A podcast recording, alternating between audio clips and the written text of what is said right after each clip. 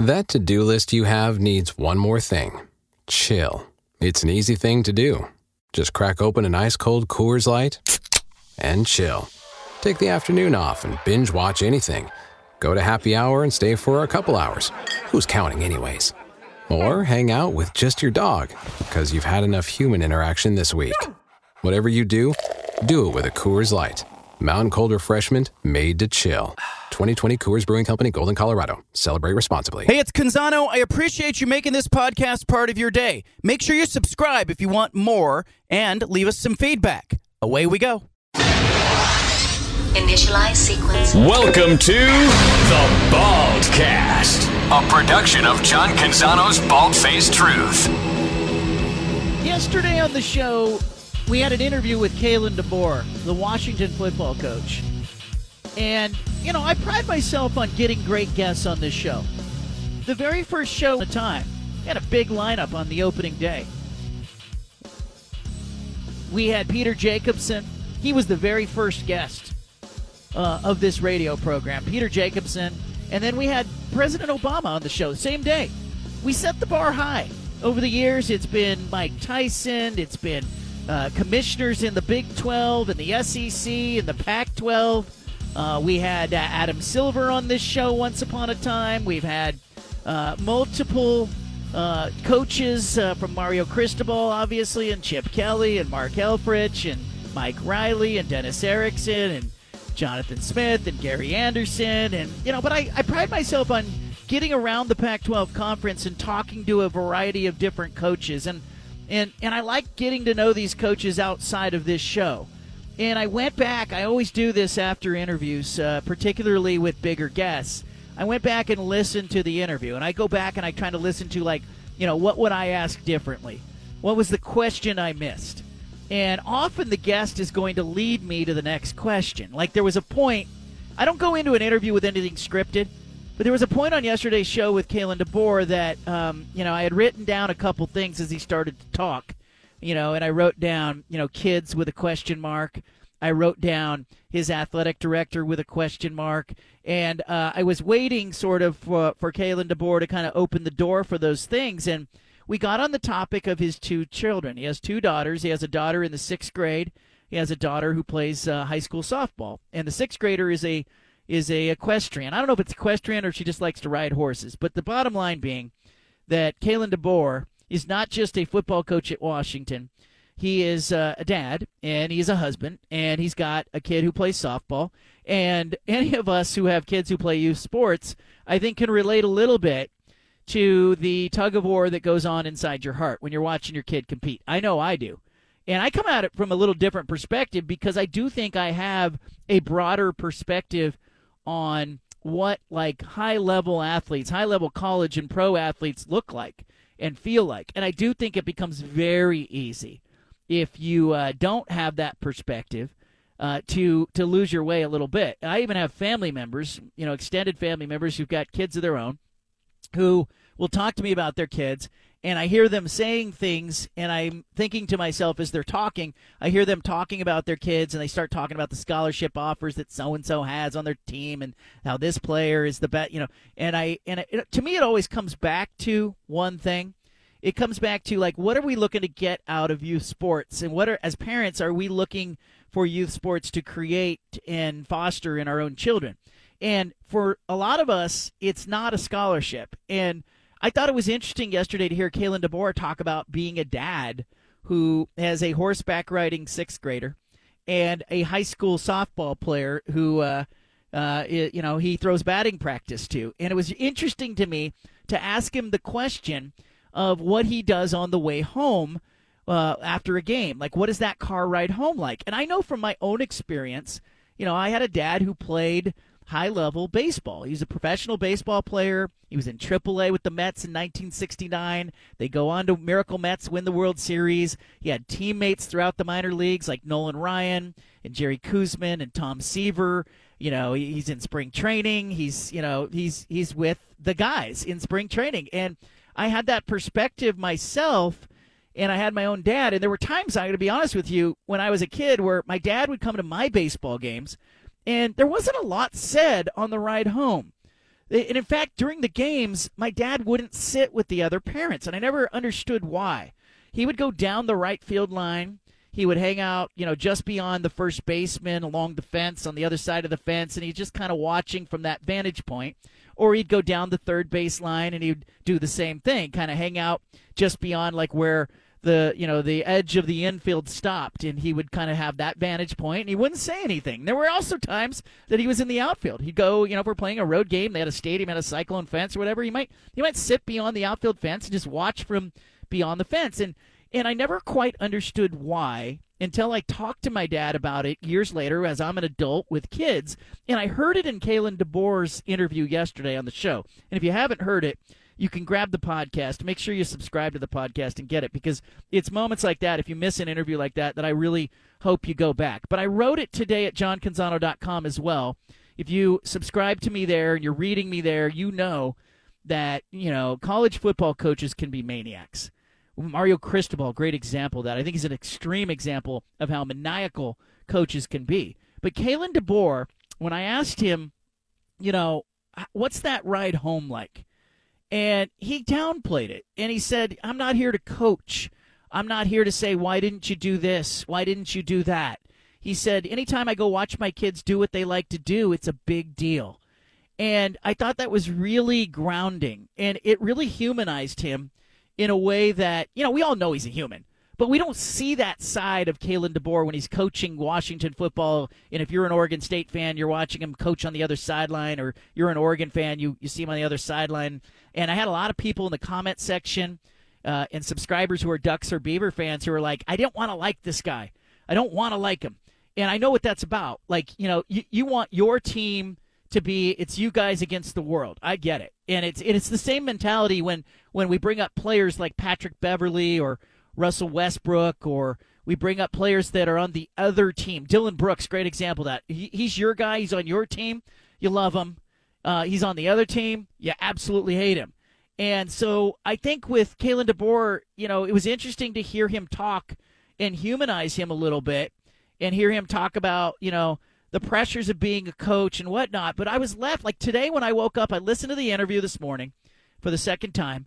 And it just struck me. It hit me like a bag of bricks. Like, we've been talking, I think, for years on the show about the work-life balance that we all are, I think American culture really struggles with.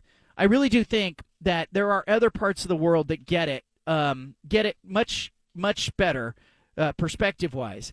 And as Americans, I think we wake up on a treadmill and we just start running. And I think for people who work, if you're the breadwinner in your family, or maybe you're a household that has two people that are working, you understand you're on that treadmill and you're running. And I think sometimes you get so focused on running on that treadmill, and I'm guilty of this as well, like that you can't look left, you can't look right. You fear that if you do, you're going to fall off the treadmill. Or if you slow down, you're going to fall off the back of the treadmill. I don't know if you've ever done that. I've been in the gym with a sweatshirt on, and I'm jogging on the treadmill, and I go, I need to stop and take this sweatshirt off. I'm getting too warm here. And I've actually tried to take the sweatshirt off while I continue to jog. Doesn't go well. If you step off the side of the treadmill, even by an inch, you're hosed. You're in trouble. Believe me, it happened to me. Flew off the back of the treadmill, spun around. I got the sweatshirt over my head, can't see anything. It's ridiculous.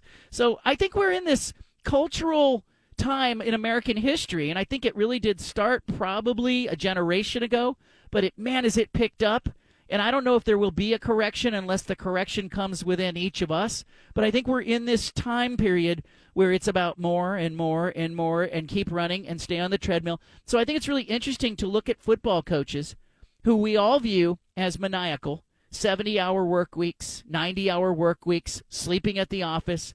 Hell, Mario Cristobal, he came on this show once, and he told the story of his offensive line coach, Alex Mirabal. Cristobal goes to the University of Oregon football parking garage 5:30 in the morning during the season. It's like a Tuesday or Wednesday. It's game week. He arrives at 5:30 in the morning.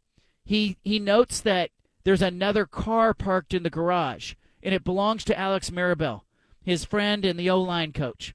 And Cristobal doesn't say anything to Mirabal.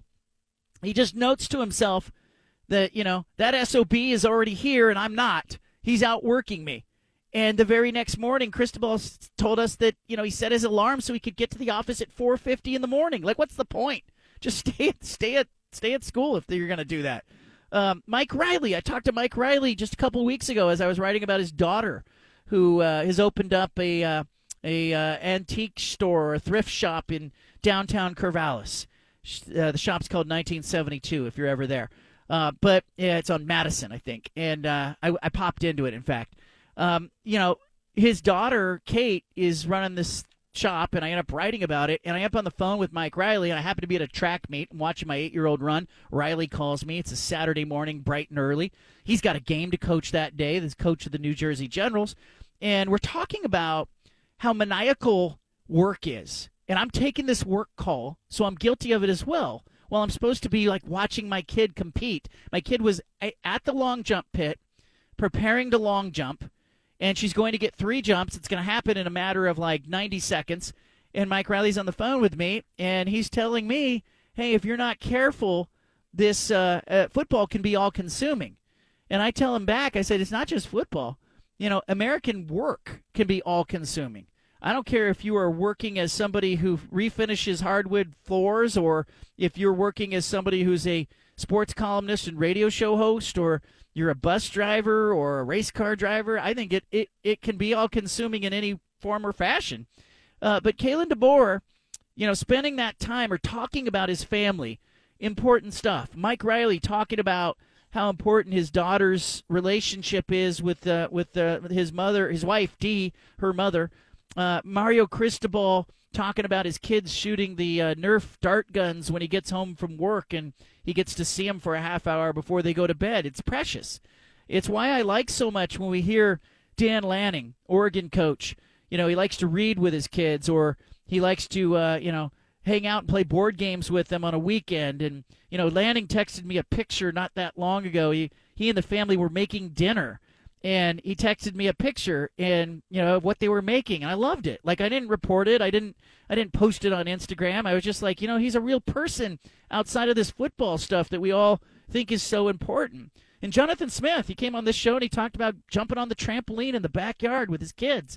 I love that image of Oregon State's intense, highly focused football coach on the trampoline with his kids in the backyard. And in fact, he's got a kid now, I think, who's a freshman or a sophomore in high school who's a pretty good baseball player. And, you know, the thought of Jonathan Smith, you know, at a game, just being a parent. I think it's good perspective. I think it's important for us all to hear that. Important for us especially because we view football coaches as people who give up their identity. They give up the, you know, the rest of their life to be a all-in, maniacal, transfer portal, NIL, year-round, spring football, always recruiting, always selling, meeting with donors, media interviews like, you know, the one he did on this show yesterday. And yet Kalen DeBoer's comment is, quote, I'm taken away from them quite a bit as a football coach. Think about that. Are you taken away from your family quite a bit? What areas could you draw better boundaries in? Because I don't think coaches necessarily need to sleep at the office. I know John Gruden kind of made that fashionable, at least in this era. Dick Vermeil burned himself out once upon a time as a football coach. Remember Dick Vermeil just kind of just burning the candle at both ends. But I rather like when we hear that Kalen DeBoer, you know, has a 6th grader who rides horses and he just likes to go see her do what she loves to do. And I'm okay if Jonathan Smith is knocking off on a Thursday night and saying, you know what, the work is done. Let's have family night, because he does that with his coaches. I think that's a really important, redeeming thing. We have a great show today, but, you know, I always try to start the show with a thought that's on my mind. That's what's on my mind right now, and I think it's super important. We've got guests today. We're going to talk with the Arizona State TV reporter who spoke with Ray Anderson. We're going to talk about Arizona State and Kenny Dillingham. Will they hit the ground running? We'll get a view of the Pac-12 conference. Continued uncertainty with the ACC being bantered about. Pac-12 fans, are you rubbernecking at that at all? Are you able to sort of see what is happening on the landscape with all the reporting and people shoveling coal, trying to trying to, I think there's some unrest in the ACC footprint, certainly, just like there was some uncertainty in the Pac-12 footprint. But I just don't buy the gloom and doom like everybody else is predicting. I think these conferences all need to be healthy and vibrant, and I think ultimately television needs the content as well. And so I don't think it's all going anywhere, at least not in this cycle. Pac-12 with some big news today. They are now announcing some partnerships with ESPN and Fox. They are going to have kind of an XFL feel when it comes to the production of the ESPN and Fox games this season in college football. They're going to do more sideline interviews in game with the coaches. They're going to put cameras in the coaching boxes at the stadiums so they can, take you behind the scenes a little bit. Again, it's this whole movement that we've seen in sports where access is what everybody wants. And in fact, the Pac-12 this morning, when they announced it, part of it was, part of their terminology in announcing it had to do with access. It was called, in-game and pre-game broadcast access. Well, what are we talking about? Well, they're selling out is what they're doing, and I don't blame them. ESPN and Fox and the Pac-12 networks will have in-game interviews with the coaches, pre-game and halftime locker room cameras, no sound on those, just cameras. Coaches and athletes will be wired on the field in the pre-game, select coaches, select athletes. They will also have additional handheld cameras inside the stadiums. That's all great. I think it's going to help viewers feel like they're at the game, and we've seen it in baseball. We're watching players getting interviewed during the games now in baseball. It makes the broadcast cooler. I think everybody's trying to do stuff like that. But there's a couple of things in the background of that I think are worth talking about. Number one is you have, obviously a push towards television driving the bus. And we have seen TV affect kickoff times.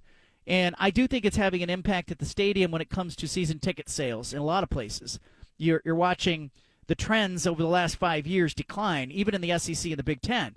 But I also think that, if ESPN and Fox were doing a great job with camera angles and HD broadcasts in the Pac-12, I might feel better about the bells and whistles. But I don't think they've done a good enough job just getting the games crystal clear on your TV set. Like, can I get an amen from you out there?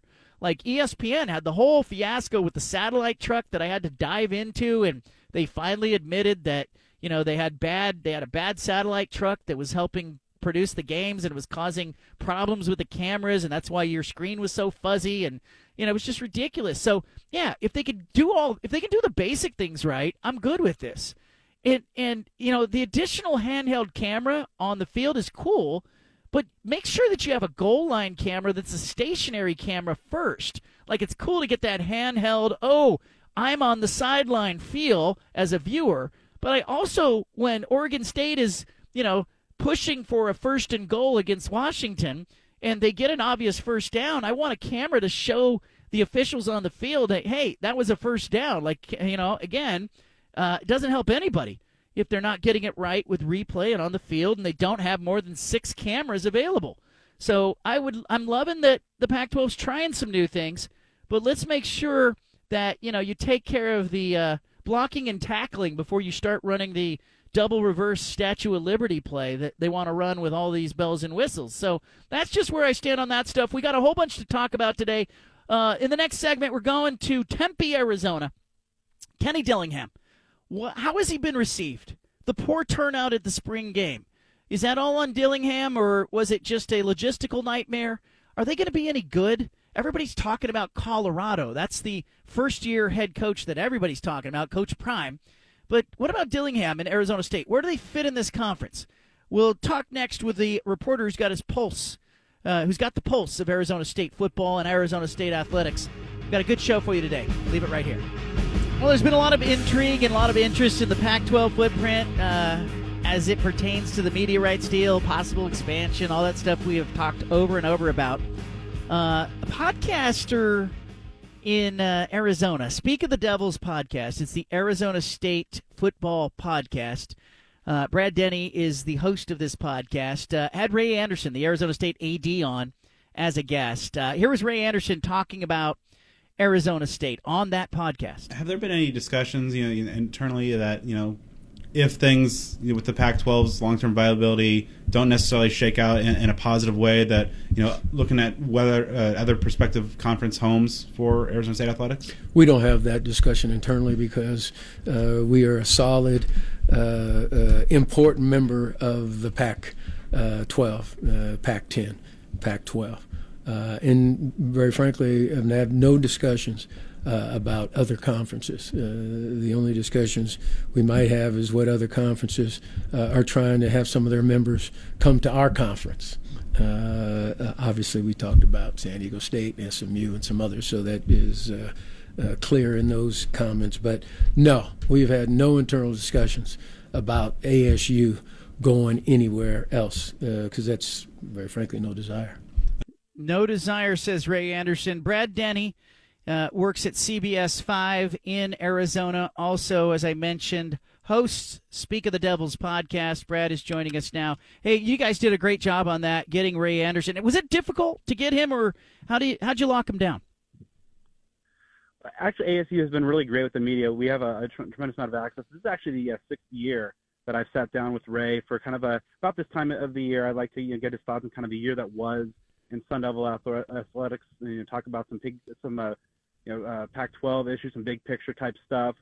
He's always been really accessible, and so this is our longest conversation, over an hour. Obviously it's a very crucial time for Arizona State athletics as a whole, but of course the conference issues and kind of just the changing landscape of college sports in general. So there's a lot to chop up with Ray. So ASU, as I said, does a really good job. It's very accommodating with us in the media.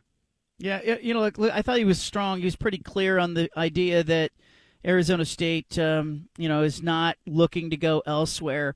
Has that been, I know from the Big 12 footprint, there's been a lot of scuttlebutt about that, but has that been a topic in your local market, uncertainty around ASU or not?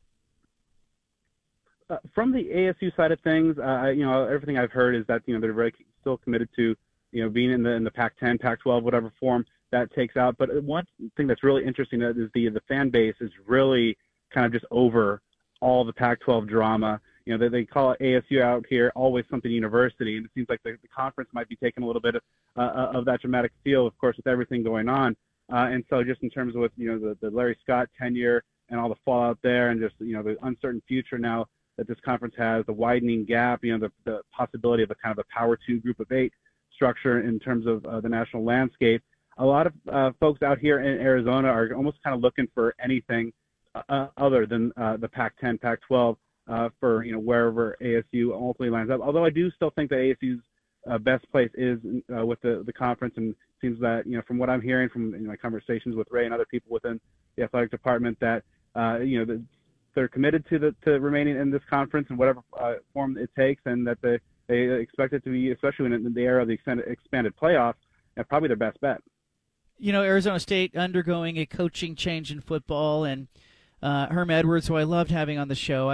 Great interview, fun to talk with, but it wasn't getting done with the results. What do you think the downfall of the Herm Edwards era was, or maybe how do you explain what happened in that era?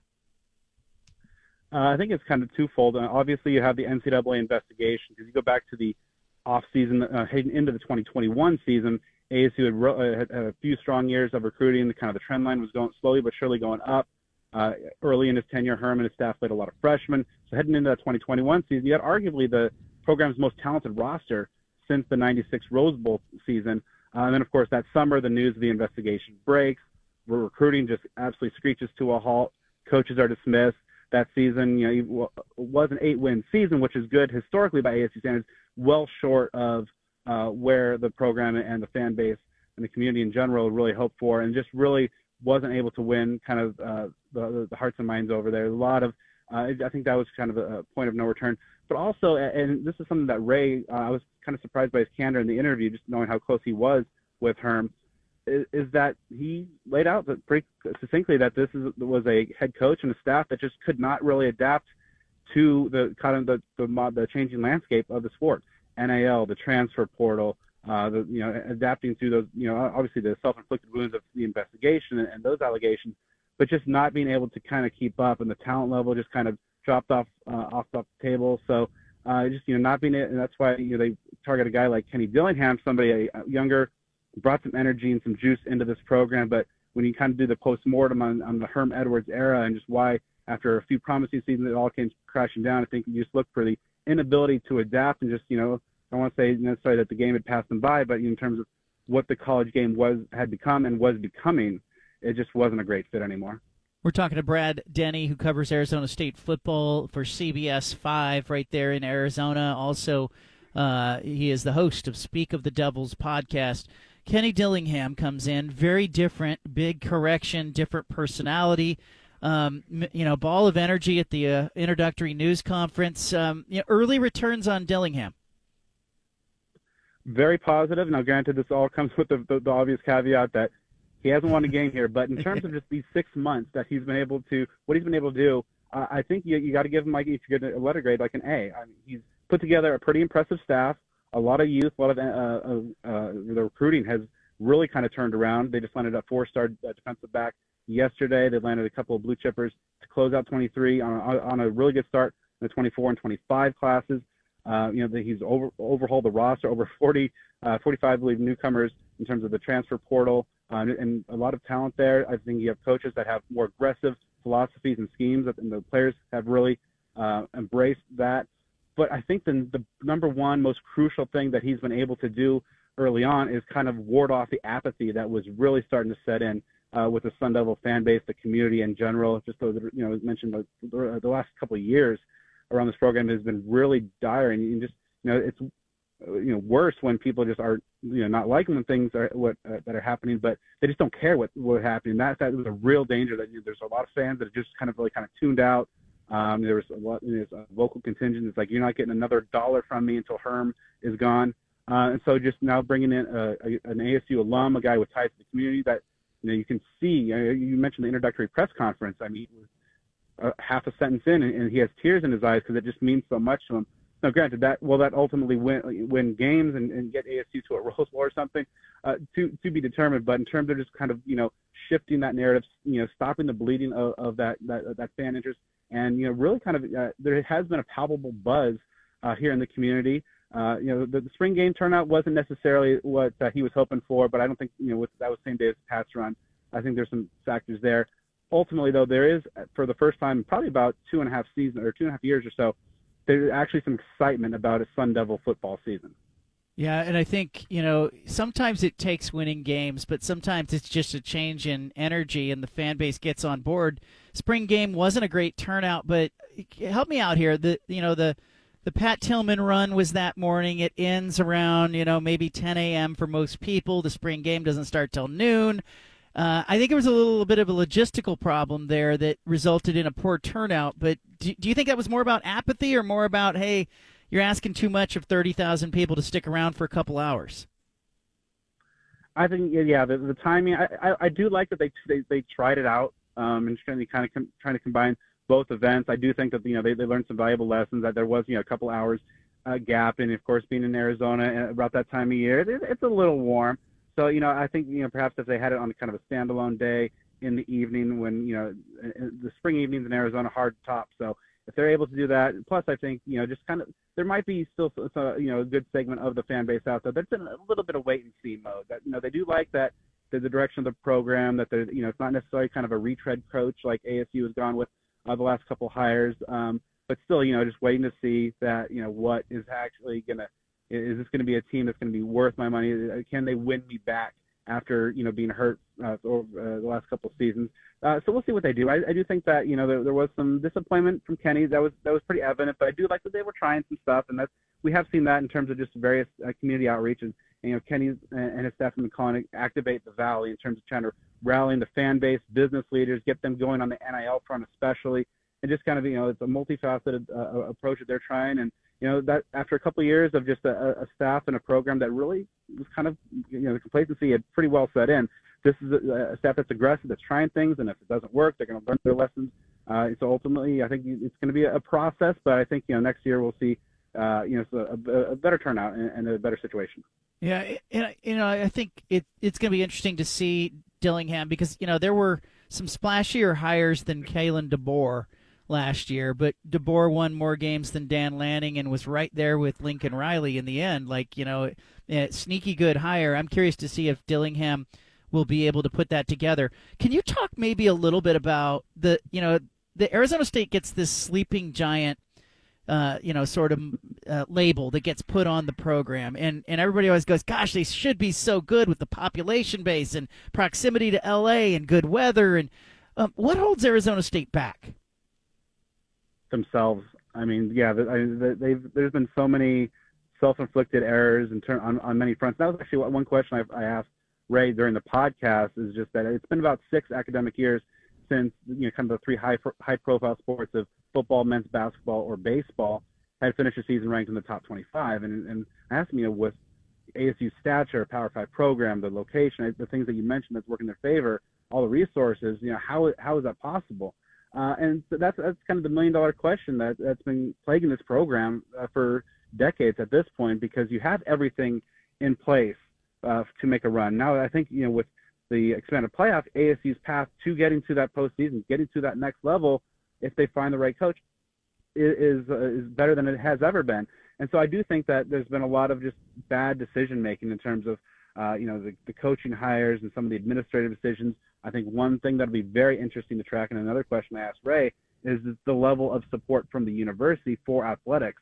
One of the things that Ray did mention is that he feels that the Pac-12 needs to place an even greater emphasis on football in order to raise the profile and kind of help the conference, close that gap between some of the other conferences out there. And I think, ASU needs to be near the forefront of that. Obviously, Oregon and Washington are kind of the name brands that you're going to have left here starting next season. But I think ASU is well-positioned if they make that investment. And I think that they have the right man in place as the football head coach. If they can just kind of finally get out of their own way and just, put the necessary resources there, let Kenny cook. And, they hopefully were able to, get that giant who's been, snoozing for 30, 40 years at this point to finally wake up.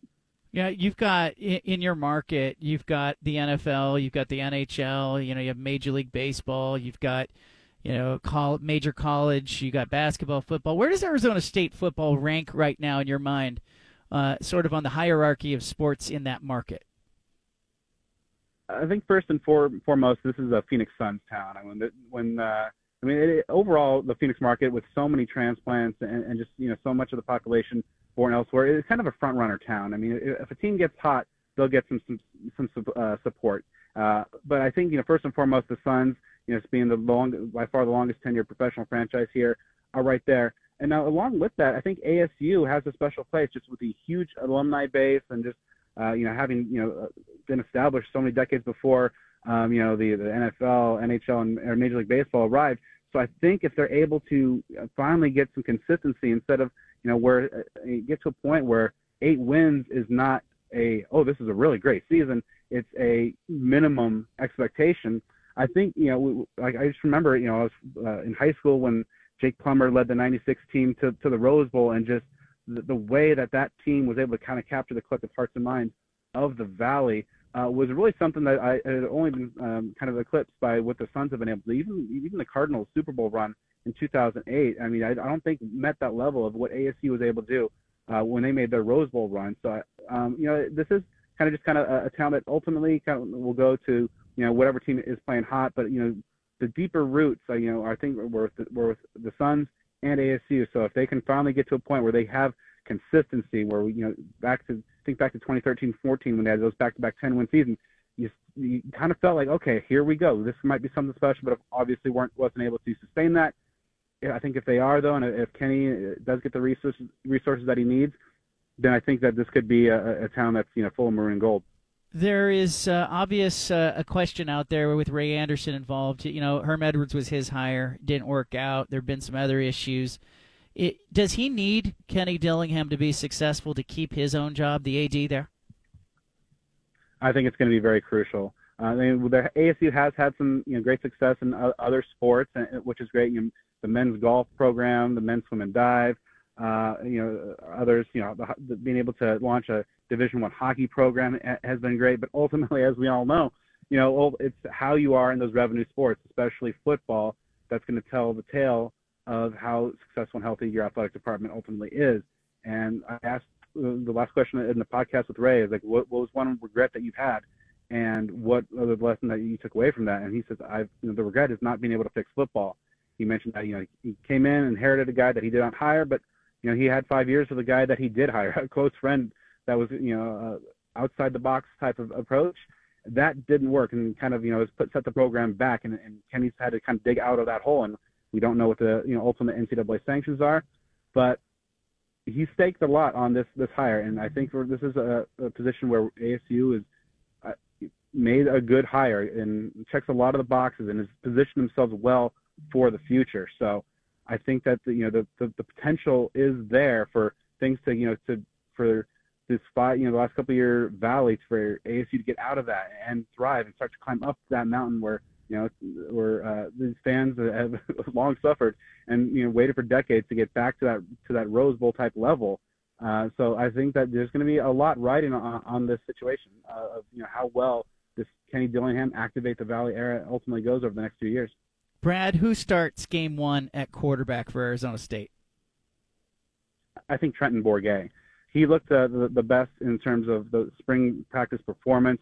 He's a guy that, while his tangibles, he's not going to wow with the height, weight, or the arm strength, but his football IQ is really off the charts. You saw what he was able to do near the end of last year, and his rapport with the weapons in spring. Jalen Conyers should be one of the very best tight ends in the conference. Elijah Badger should be one of the very best wide receivers in the conference. They brought in a lot of very intriguing weapons in the transfer portal that looked really good in spring. Xavier Gilley is a name that I think a lot of folks are going to need to watch. And in this offense, there's obviously a lot of questions about the offensive line, but this offense is just the quarterback has to play point guard, has to be smart, make good decisions, and get it out to your playmakers as fast as possible. Trenton Bourguet has done really well in that regard. It's a fascinating story. He came in here as a fifth-string quarterback, just a guy who wanted to was primed for the scout team and just wanted to prep for his career as a coach, but ultimately just continued to work, and really impressed coaches and got his chance. And we were able to see a little bit of what he was able to do last year. So I think that he's the front runner as of now. Jaden Rashad is obviously a name that a lot of folks nationally are going to want to keep tabs on. This staff throughout spring was really kind of moving him and progressing him along slowly. I think they have kind of confidence in what they have in Bourguet. But, Rashad is obviously the future. But I think, when they open up against Southern Utah, you'll see Bourguet take that first snap. All right. Brad Denny, you do a nice job with the podcast. I encourage people to check it out if you are interested in Pac-12 sports or you need a primer on Arizona State. The Speak of the Devils podcast. Brad's on Twitter as well, at BDenny29. Brad, thank you for your time, man. Good stuff. Awesome. Thank you. Appreciate it. All right. There he is, Kenny Dillingham. Stephen, we're going to talk about the Pac-12. Best football stadium in the Pac-12. Hold your answer. Also, how successful can Arizona State be in year one? Can Washington State win 10, 11, or 12 games next season? What are the expectations at Oregon and Oregon State? We'll kick it around next. You got the PFT statewide. Did I tell you, Stephen, this week I'm doing it all? Did I tell you that yet? I don't think I have. I just assume you're doing it all. So that's, all right. No. What do I mean by doing it all? Okay, so listeners may have noted yesterday on the show that Anna did not do the 5 at 5. She was not available because she was out of the country yesterday. And she's out of the country almost on no notice. For people who follow her on social media, you may have noted that about 10 or 12 days ago, her stepmother, who lives in Taiwan with her father, passed away. And her dad's in his 70s, and his head was spinning a little bit. I think that's the best way to put it, understandably so. And so Anna was worried about him, and she, on no notice, had to fly to Seattle on Tuesday to get an expedited passport at the passport office in Seattle. So talk about booking a flight on no notice. It's going to be a painful flight, but she needed to go to Seattle on Tuesday morning. So she flew to Seattle. She had an appointment at the passport office. She got her passport expedited. And then she stayed in Seattle all day and caught essentially a red-eye from Seattle to Taipei, Taiwan, that took her essentially 12, 13-hour flight. And then she got on a bus, and then she got on a train, and she finally on, today is Thursday. So yesterday at about 5 o'clock, late in our show yesterday, I got a picture that she texted where she had finally reached her father, and so she was happy about that. She's spending some time with him there.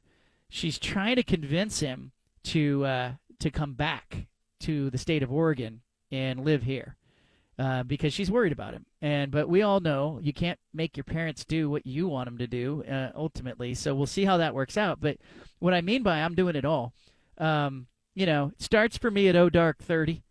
It's breakfast for the kids. It's lunches. It's out the door. It's to school. Do you have your backpack? Do you have your water bottle? Do you have your homework? Are you wearing your glasses? Are you wearing clothes that are too warm for an 89-degree day? Then it's column, radio show, and who's really suffering is the dog that Anna takes to the dog park. I got no time for the dog right now, and so shout out to all the moms and dads who are getting their kids up and are getting them out the door and are making sure they're brushing their teeth. And I'm checking the toothbrushes, make sure they're wet. Did you brush your teeth? Let me check the toothbrush, doing all that stuff that Anna's normally doing in the background. So I'm doing it all. And Anna's having me book a flight for her dad to come back, but she says I may have you cancel it in the next 5 or 6 hours, depending on what he says. So we'll see how that goes. But man, I don't know what your mornings are like in your household. It's a bit of a scramble over here right now. Yeah, I know what you mean. My wife, teacher, coach, she's out the door by 7 a.m. So that's about the time I got to get up, and I got to make sure the boys get to eat because my son, 8 years old, second grade, he has to be at school by 7:45. So, between 7:30, 7:45, they open the doors. You can get in there. So, got to get them ready. Then you got the youngest one. He's in preschool for a couple days a week. Got to get him going. 9 o'clock-ish. So, you're doing this. Yeah, I'm doing this every day. So, I feel your pain. It's a scramble every day. And sometimes, the kids just don't want to get ready. And you got to say, you know what? Let's get dressed. Let's get ready. Step into high gear. What's the biggest hassle in the process for you? For me, the youngest one, he likes to just sleep in his underwear a lot, and then it's hard to put clothes on him. I feel like, I guess I could just put him in the car when I drop the oldest one off at school, but I don't know. I feel like that's a little weird. So I got to get clothes on him, and he's just like, oh, I'm so comfortable. That's the hardest part for sure is the youngest one not even going to school. It's like just getting him in the car and put clothes on. That's tough. That's fascinating because I think the young ones, I can vouch for that. The youngest one is a little feistier. They're scrappers, the youngest in their family. Yeah, so, and they'll fight for it. That's the thing. If they're strong enough, they will not give in. So you really got to convince them or just force them to do it. I felt bad for Anna because she arrives. She leaves Seattle on a flight that left at 1:50 in the morning on Wednesday morning. Okay, so basically late Tuesday night, early Wednesday morning, she leaves Seattle, 1:50 in the morning. She arrives in Taiwan at 5 a.m. local time in Taiwan. So she slept on the plane, but you know how sleeping on a plane is. You're not really sleeping. And now then she's facing, her day in Taiwan. And so last night she messaged I don't really know my body doesn't know what time it is. And then I just spoke with her right before the show. She called me and I said, what time is it there? She says 5 o'clock in the morning. I said, okay, way to go. You made it 24 hours in Taiwan. I'd love to go to Taiwan. I'd love to check it out. But somebody's got to run the ship over here. These kids are not going to dress themselves and get ready. And the refrain I keep going to, I don't know if you do this, I keep saying, because Anna, before she left, she had a huddle with the girls, and she told them, hey, I really need you to help Dad. He's going to need your help. And so anytime they're difficult, I go, hey, man, what did your mom say right before you left? You always got to put the blame on mom. Not that it's a blame, but you got to make them think, hey, mom's still watching you, Yeah. So yeah, mom's watching you. But given the technology, it's not like mom doesn't have communication. Like, you know, she emailed me, she texted me, she sent me a bunch of photos and stuff, but I'm like, hey, man, we're doing bath time. We're doing bath time over here. I don't know if I had time for that. All right, Big Splash, let's jam it in. We got one for you today. This is the one thing you absolutely need to know today. Look at it. Where? Down there. Must be the Big Splash. You may remember a cyber attack that related to fantasy sports and betting that happened this past fall that it impacted about 60,000 people. Well, there was an indictment today unsealed in the Southern District of New York. An 18-year-old Wisconsin man has been charged with cyber crimes and for perpetuating a cyber attack on fantasy sports. He's charged in this. The sentence carries a maximum of 20 years in prison if he's convicted. Be careful out there. That's the ultimate thing. Cyber attack on fantasy sports. How about them apples? Well, now I feel bad for saying I'm doing it all because Steven does it all every day.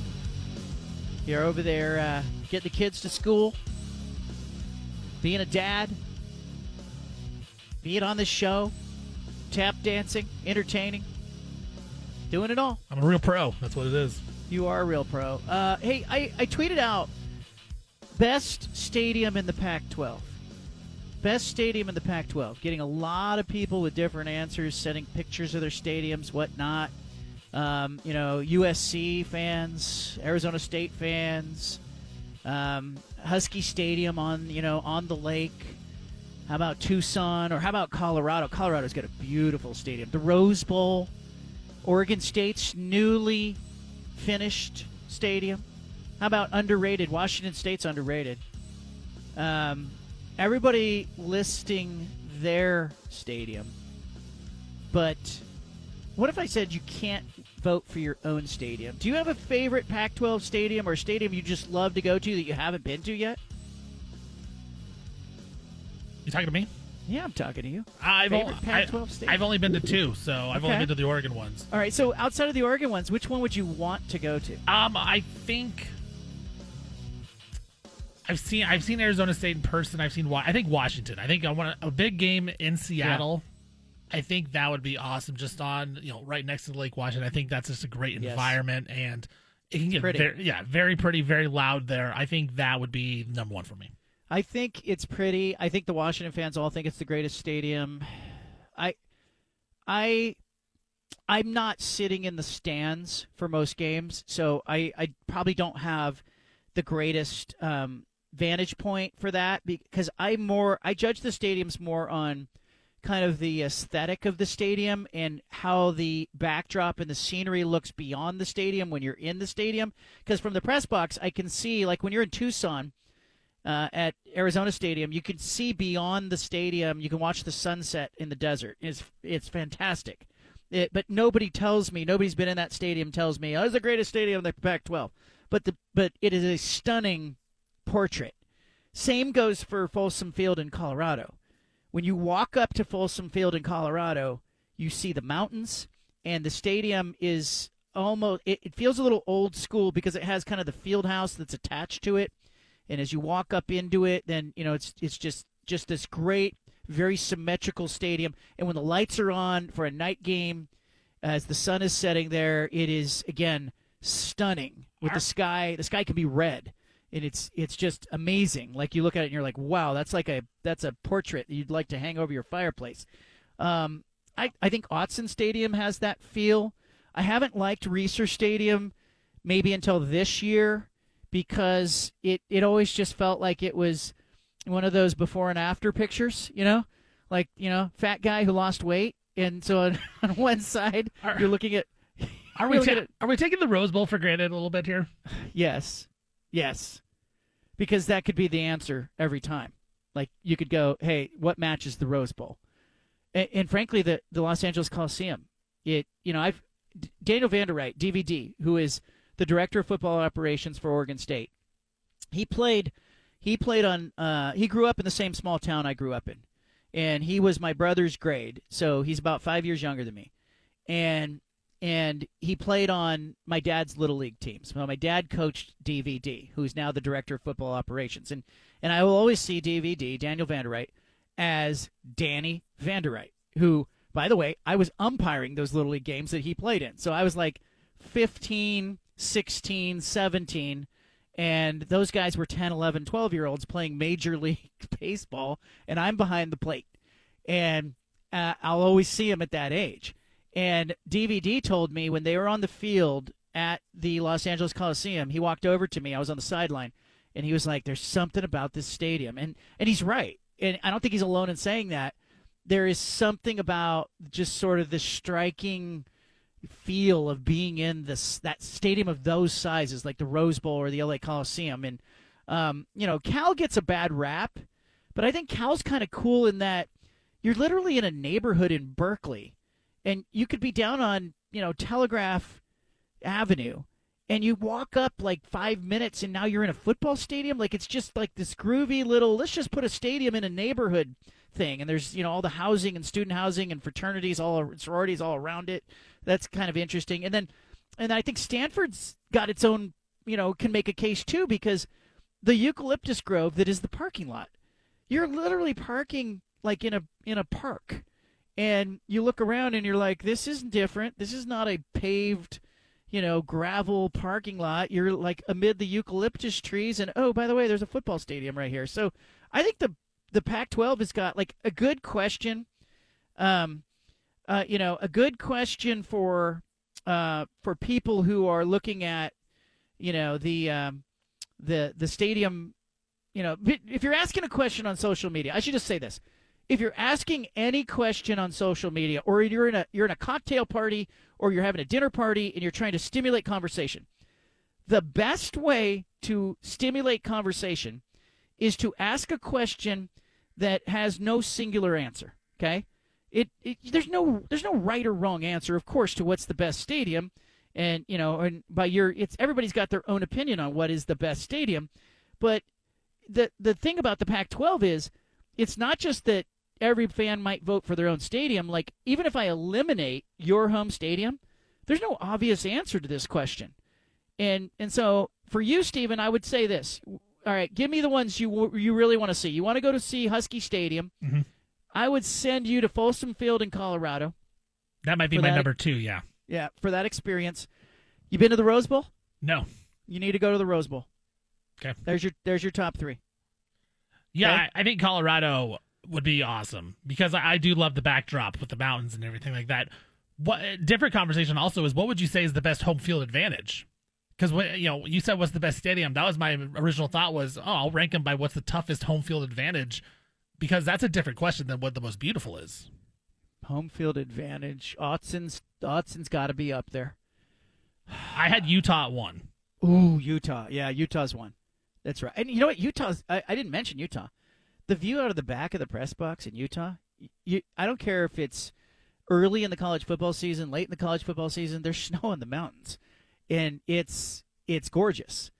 And the fans at Utah, again, they are sold out with season tickets, and there's a wait list of 2,000 people on their wait list.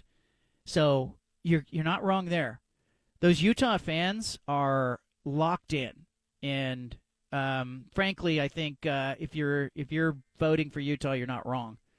Really good stuff. Good conversation. Good debate, nevertheless. Let's play some Punch It audio. We have great sound today. If you want to weigh in on the stadium you'd really like to see, or tell me what you think the best stadium is in the Pac-12 or the biggest home field advantage, I'll take your phone calls. You can hang on while we do Punch It audio, but line up now at 503-417-417. 75-75. Let's do it. We interrupt this broadcast with a special announcement from the Bald Face Truth Headquarters. Hey, we're all about truth, justice, and the American way here, okay? Which is why we've spanned the globe and pulled the top audio cuts of the day. You're going to hear little snippets of sound. Hey, it's time for Punch It Audio, presented by First Call Heating and Cooling. Well, let's do it. Giddy up. Look, we've been talking a lot about basketball, in particular Damian Lillard up in the air. He came out today and he's talking about, you know, hey, if you want to trade me, start a petition. Damian Lillard, this is an interview he did in April with Stephen A. Smith How much longer? How much gas left in the tank for Lillard? Punch it. I think I can be on the level that I'm on now for another 3 or 4 years. Another 3 or 4. My game isn't based off of athleticism. I think because of how I live my life and how I train, I'll always be quick. I'll always be a high-level shooter. I'll always be a high-level thinker. And I know how to play the game. Like, I know how to be this version of myself. It's got to be healthy. It's not based on being above the rim. It's not based on being faster than people. I play quick. I change pace. I can shoot. I know how to manipulate the game. I watch film. I'm a student of it. So I know what it would take for me to be able to sustain this level, and I know that I can do it. Look, I don't disagree with Lillard that he thinks he can play 3 to 4 more years at that level.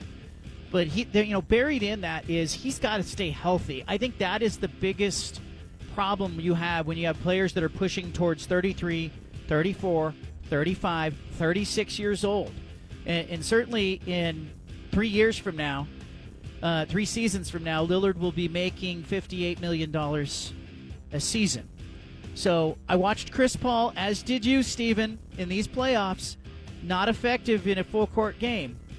Is Lillard being really honest with himself? Because I think sometimes the hardest thing is to see your own abilities and your own limitations, especially for a player who hasn't had them before. I think he is. I don't necessarily agree that he's going to be the same level that he is this year. I think this is the best he's ever been. I don't know if he'll be at the top of this game. I mean, if he played the most of the games and the Blazers were in the playoff race, I think he probably could have been first team All-NBA. Like, that's how good he played this season. I don't know if he'll be that good, but I will say, John, you talk about the health, and that's the biggest question with Dame. I know he's healthier now. He's healthy-ish, but he has shown more of a willing to sit out games and load manage during the regular season. I think that's going to be big for him going down the stretch of this career. Like, he has to sit out games. He can't play 75, 80 games. He's got to be down 65, 70, because that's just going to help his body so much as the season progresses. And that's where I think the Blazers run into a problem, is that throughout his career, when he misses games, the Blazers aren't very good. And so I think it's kind of a catch-22 right there. Like, he has to miss some games to stay healthy, but the Blazers need him to play every game to be good. So I believe him when he says he thinks he can do it. I don't know if he can do it if he does, because he may not stay healthy if he wants to play all these games. Yeah, and that's the thing when I look at him is, I need a bigger sample size than just this last season. Because if you think about just this last season, he's coming off a year in which he had a season-ending, surgery and abdominal surgery. He took his time. They were very careful with him. I think he entered this year with the best opportunity to come back and be at his best. He's not going to get that every season. And I do think players who played in the bubble during the pandemic and played, especially deep in those playoffs, I think they looked, they were tired coming into it happened fast. The pace, the calendar of the season was off because of the pandemic. They're back on calendar now. In a weird way, does it help him that the Blazers aren't a playoff team, Steven? I mean, he's getting rest now. It's load management time for months. Yeah, I think it was big last season. Remember, he missed a lot of last year. He probably could have came back at some point, but they were so bad they sat him out. I think it helped him for the start of this year, and he played that really well, and I think it will help him go into the next season. So, in a weird way, yeah, I think them tanking, them being so bad, has maybe prolonged Dame's peak career for maybe another half year, full year. Jimmy Butler, Miami Heat, he's talking, and he's saying, yeah, we believed we could do this. Heat beat the Celtics 123-116 yesterday in Game 1 of the Eastern Conference Finals. Here's Butler. How does this feel to you guys, what you have done so far? And if you go back all the way to that night against Chicago in the play-in, did you think then that something like this would be possible? Damn right. I did. Damn right. We did. And the best part about it is we still don't care what none of y'all think, honestly speaking. We don't care if you pick us to win. We never have. We never will. We know the group of guys we have in this locker room. We know that Coach Spo puts so much confidence and belief in each and every one of us, Coach Pat as well. And so our circle's small, but this circle got so much love for one another. We pump constant confidence into everybody. And we go out there and we hoop. We play basketball the right way, knowing that we always got a chance. Knowing that you always have a chance. I like the chip on the shoulder. Miami's a good story. You talk about play-in games. You talk about lower-seeded teams. We're watching the Lakers. We're watching the Heat. You know, it's possible that these two teams could end up playing each other. Does it give hope? I mean, certainly we don't have David Stern's NBA here, Stephen. We've got Adam Silver's NBA where, you know, the essential wildcard teams are playing deep into the playoffs. I think it gives a little bit of hope, right? I mean, you look at these teams. The Lakers at the 7th seed playing the play-in, but they got LeBron James, Anthony Davis, two of the top 10 players in the NBA probably. Jimmy Butler on the Heat, he's a top 10 player in my mind. He always has been. He is that good. I know regular season Jimmy is different from playoff Jimmy, but playoff Jimmy Butler, man, he is awesome. So I think if you got that star player, like, yeah, you can make a run because they're so talented. And like I said, you know, before Dame, like, guys are sitting out in the regular season. They're tuning up for the playoffs. Flip that switch, and I think it is showing, like, you know what? As long as we get in the play-in, we got a shot. If we have that guy that can really carry a team, and Jimmy Butler, man, he's that guy. He's that dude. It doesn't hurt that Eric Spoelstra, best coach in the NBA as well, but Jimmy Butler, Eric Spoelstra, great 1-2 combo right there. Kevin Harlan on the call. Jimmy freaking Butler. Harlan's good. Listen to this. Punch it. Out of bounds, matching his way into Horford. Shot clock at 3. Butler with Brogdon on him. It's a long 3. And good! Oh, Jimmy freaking Butler puts it in. Clock running down. And it's the Butler who did it. Jimmy all day. NBA Twitter. Jimmy really? Freaking Butler. That's so good. That's such a good call, John. Yeah.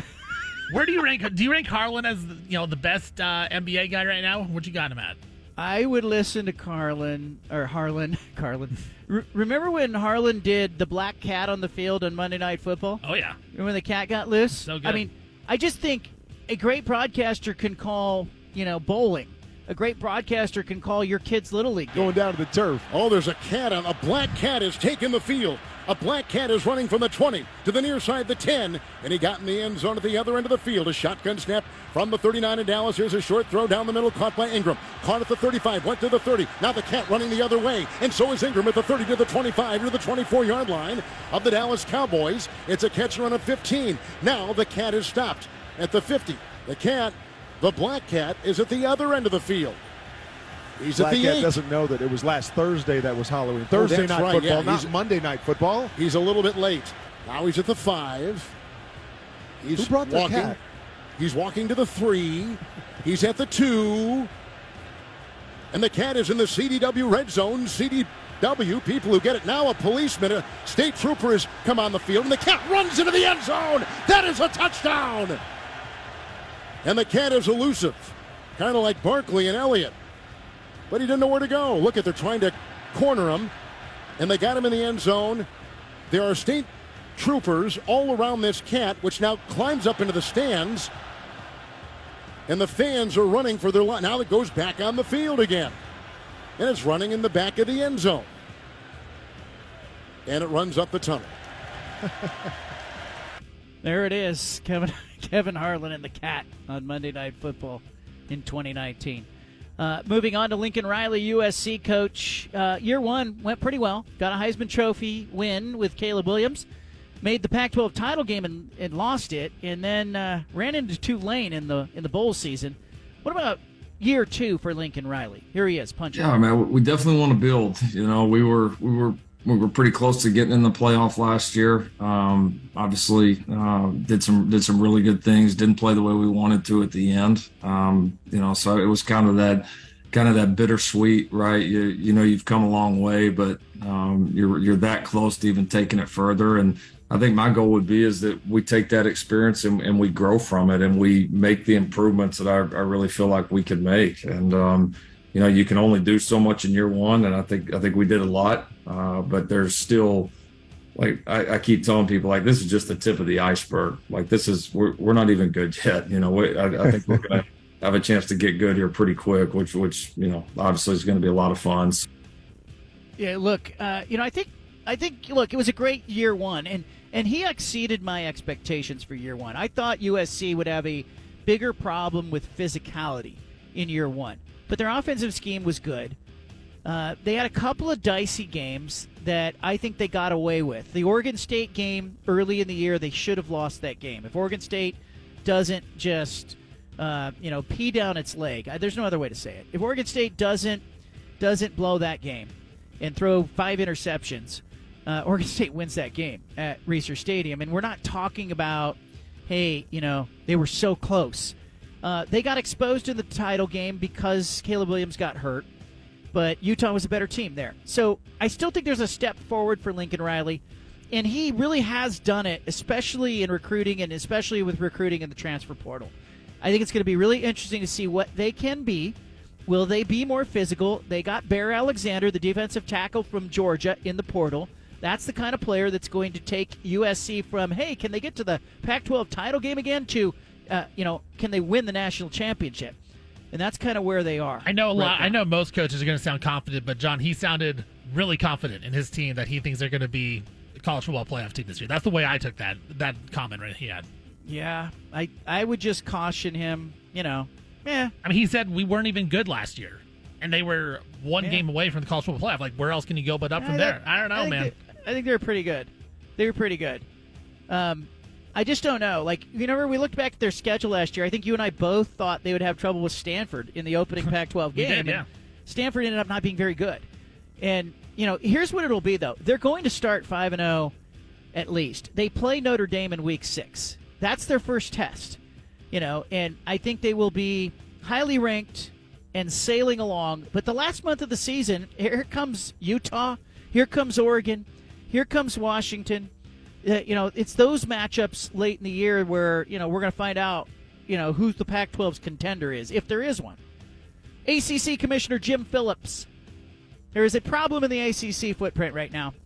A lot of unrest, a lot of speculation. Here's Jim Phillips. He's the commissioner. These are schools that are under a lot of stress and a lot of pressures, and I understand that. I really do. The reality is our conference is third in the country in distribution, third.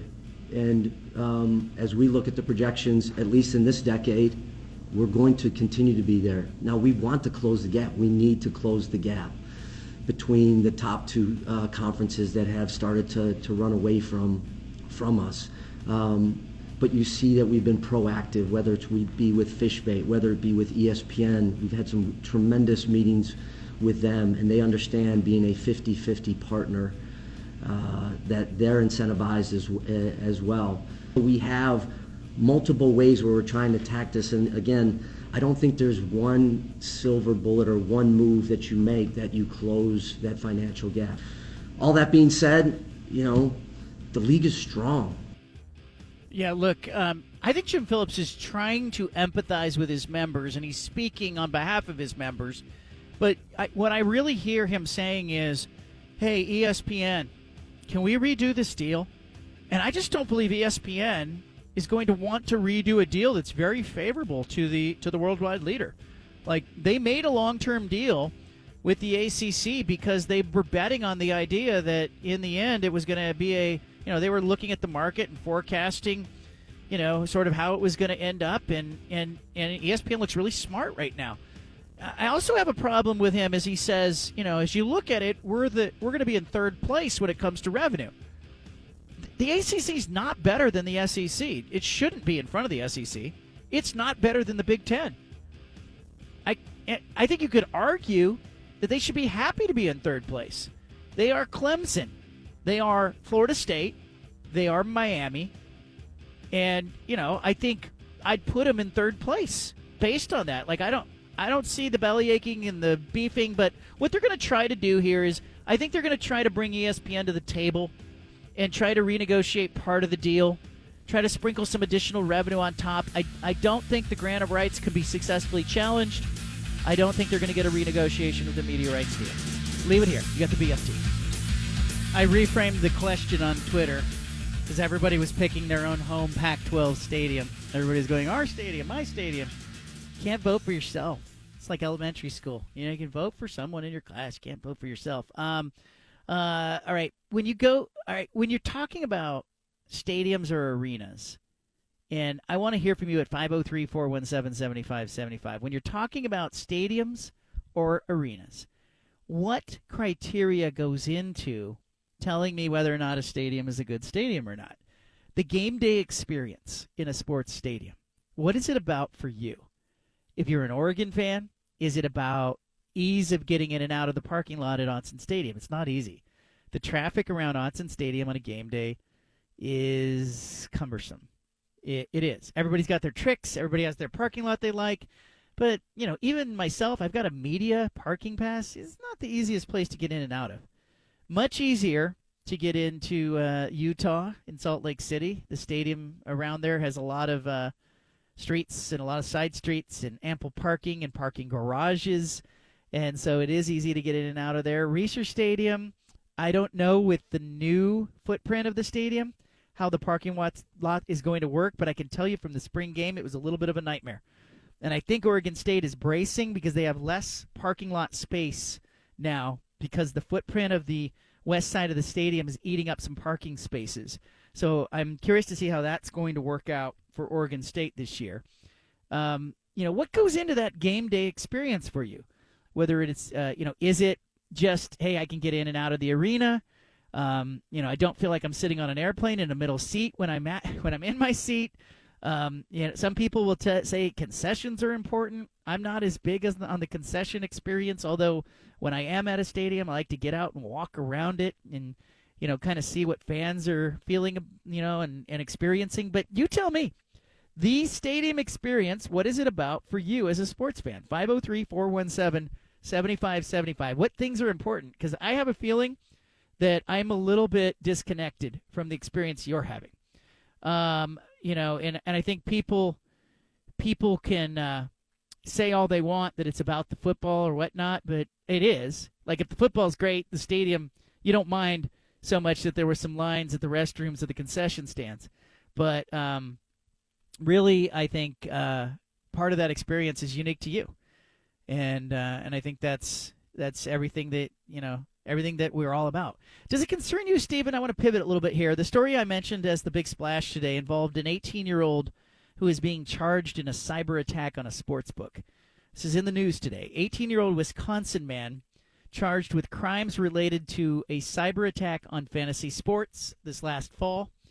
It impacted 60,000 accounts. The United States Attorney General's office in the Southern District of New York is prosecuting Joseph Garrison of Madison, Wisconsin. They're charging him with 6 counts of conspiracy and fraud and identity theft. And they're saying it started in mid-November. And basically, he stole usernames and passwords.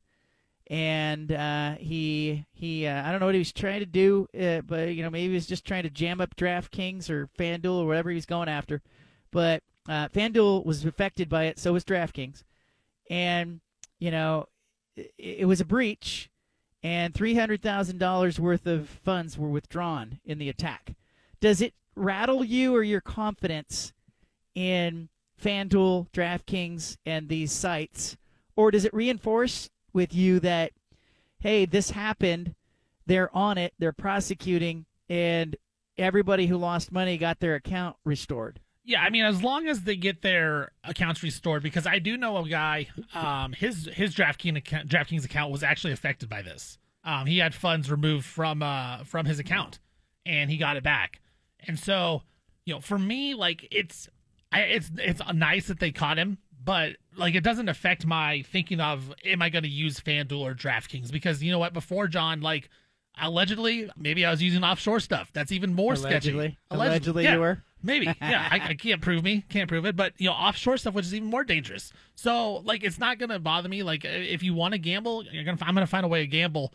So I'm glad that DraftKings at least is going about it where they're making sure they found this, and then they're going to restore all these accounts that lost money. So it gives me a little more confidence, I guess, in DraftKings that this happened, but I'm just happy for the people that got their money back, because that's a bad way to go. Like, that would lose a lot of customers if they decided not to do that. Yeah, obviously, yeah. That consumer confidence is a huge piece of that, and I think it's really important that, you know, DraftKings, FanDuel, you know, obviously the revenue that they're generating for their various states, including the state of Oregon, it's massive revenue. I'll get some updates on the handle that the state of Oregon is taking in, but I'm willing to bet that the last year has been a record-breaking year. And so I do think that the states like New York are going to be motivated to enforce that and prosecute that. All right, let's go to the phone lines. We're talking about your stadium experience. What matters to you inside the stadium? Is it parking? Is it concessions? Is it just that the product's good on the field? Is it sight lines? Is it, you know, ease of getting in and out of the stadium? You tell me at 503-417-7575. Mark is in Portland. Mark, what's going on, man? Hey, how you doing? First of all, none of the golfers I bet on are on the leaders board, so another day. I think it has a lot to do with the magnitude of the game. Like, I'm always going to remember Glendale, Arizona, because of Oregon being tied with Auburn with, you know, a couple minutes to go and that close to a national championship. I also remember when we played Colorado in the Fiesta Bowl at Arizona State. It was a great venue because we destroyed them and proved emphatically we should have been in the Rose Bowl. It's ironic for me, as many games as I've seen, I've never been to the Rose Bowl, and I think that would be something that would be kind of a bucket list thing for me on, you know, the sun going down. But the game doesn't mean anything anymore because of the BCS garbage. So, I mean, the Rose Bowl isn't like a playoff game. It used to be two conference champions automatic meeting each other, and it's not that way anymore. But anyway, I think it. The bigger the game, the better the venue gets. And I think as far as home field advantage, I mean, you could say a lot of things. Oregon certainly has an advantage with the bowl being right down, no separation between the fans. It's very loud in there. And then I've been up in, you know, when Washington has had good teams, that's an extremely difficult place to play. So I think there's a lot of home field advantage teams in the Pac-12. Yeah, you know, Autzen Stadium, I think from a sound standpoint. Thanks, Mark, for the call. From a sound standpoint, Autzen Stadium's loud, but Stephen, you hit it. Rice-Eccles Stadium in Utah, the fans there, you know, and I'll go back to the two seasons ago, November. Oregon walked in there and got ambushed, and the fans in there were screaming for the spleens. You know, like they didn't want to just win. They want it was the Roman Coliseum, man, and everybody, you know, it was an ambush. I mean, think of the teams that have lost there. I mean, you know, years ago Michigan went in there with Harbaugh, they lost. USC lost last season. You talk about Oregon losing there. Like, all these teams go in there and lose. Like, I look at the Pac-12 and I'm looking at schedules. I see at Utah. I count that as an L basically every single time. So I think Utah is number one in my book for the Pac-12 most difficult stadium. Yeah, I think Utah. You'd have to say Utah's in there, and it helps that the football team's good. Yes, and they're different there. Like, I think if they beat USC there, I went to the game last year where they played USC. They win that game. I think it was 35-34. They looked like they were goners at halftime. It was kind of like watching one of those Rocky movies where Rocky gets beat up for about 6-7 rounds and then he comes roaring back late. That's kind of the at halftime. USC was in control of that game, and I give Andy Ludwig, the offensive coordinator at Utah, a lot of credit because I think they had 7 drives in the second half, and I think they scored touchdowns on 6 of them, or it was something like 6 of their last 7 drives of the game maybe that they scored touchdowns on, and the only drive they didn't get a TD on, they fumbled on the 2-yard line going in, and it was like their last 7 drives, they were almost perfect. And then Cam Rising gets the 2-point conversion, and Utah wins. And then fans storm the field. They went over the rails and stormed the field. And I thought that night, I'm in the press box watching this, and the column I wrote was largely about the rest of the Pac-12, and there were still some bad feelings, probably still are, about USC leaving for the Big Ten. And it was that win that, like, I think was celebrated by everybody else in the Pac-12. But I left the stadium that night, and I thought to myself, if this game was at the Coliseum in L.A., USC wins it. Like, you know, USC was a better team, I thought, at that point of the season. But Utah had that stadium on its side, which is really, really interesting. All right, Damian Lillard says Blazer fans, if they want him traded, should start a petition. I want to dive into that in the next segment. I hope you're here for it. I appreciate everybody who listens to this show. I really do. I like meeting you. We were out at Mother's Day brunch at Bricks in Tualatin. Shout out to Mark and the staff there.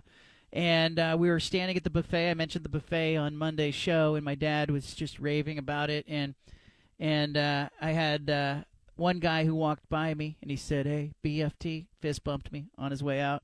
And then Anna mentioned the lady who was the woman who was in the restaurant who said she listens to the show every day. She's a huge Boston fan, probably not doing so great today after the Game 1 loss. The Celtics losing to the Miami Heat in Game 1 of the Eastern Conference Finals. But nice to see listeners, and I appreciate that you're out there. The show would not be the same without you. This isn't like the rock band that goes into every town and goes, hey, what's up, Portland? And then they realize they're in San Diego. It's not how it is. I really enjoy the listeners who have been with us for years and years and years. And if you're a new listener listening today for the very first time, I appreciate that you're along for the ride and you're here. It's always fun to see new people and to hear from new people as well. If you want to read me, you can read me at johnconzano.com. I wrote about Kalen DeBoer, Mario Cristobal, Mike Riley, Jonathan Smith, Dan Lanning. I wrote about coaches and how maniacal they get, how crazy that work-life balance is. Talked about it off the top of the show. I won't go back through that rant, but it's on my mind. It's on my mind a lot. Damian Lillard on my mind as well. Lillard on social media today and doing interviews. The Blazers, obviously, with the number 3 pick. I want to go back and talk about Lillard and kind of the mindset and the framing of things. He's at least posturing on social media like he wants to be in Portland and remain in Portland, and the mission is to win here.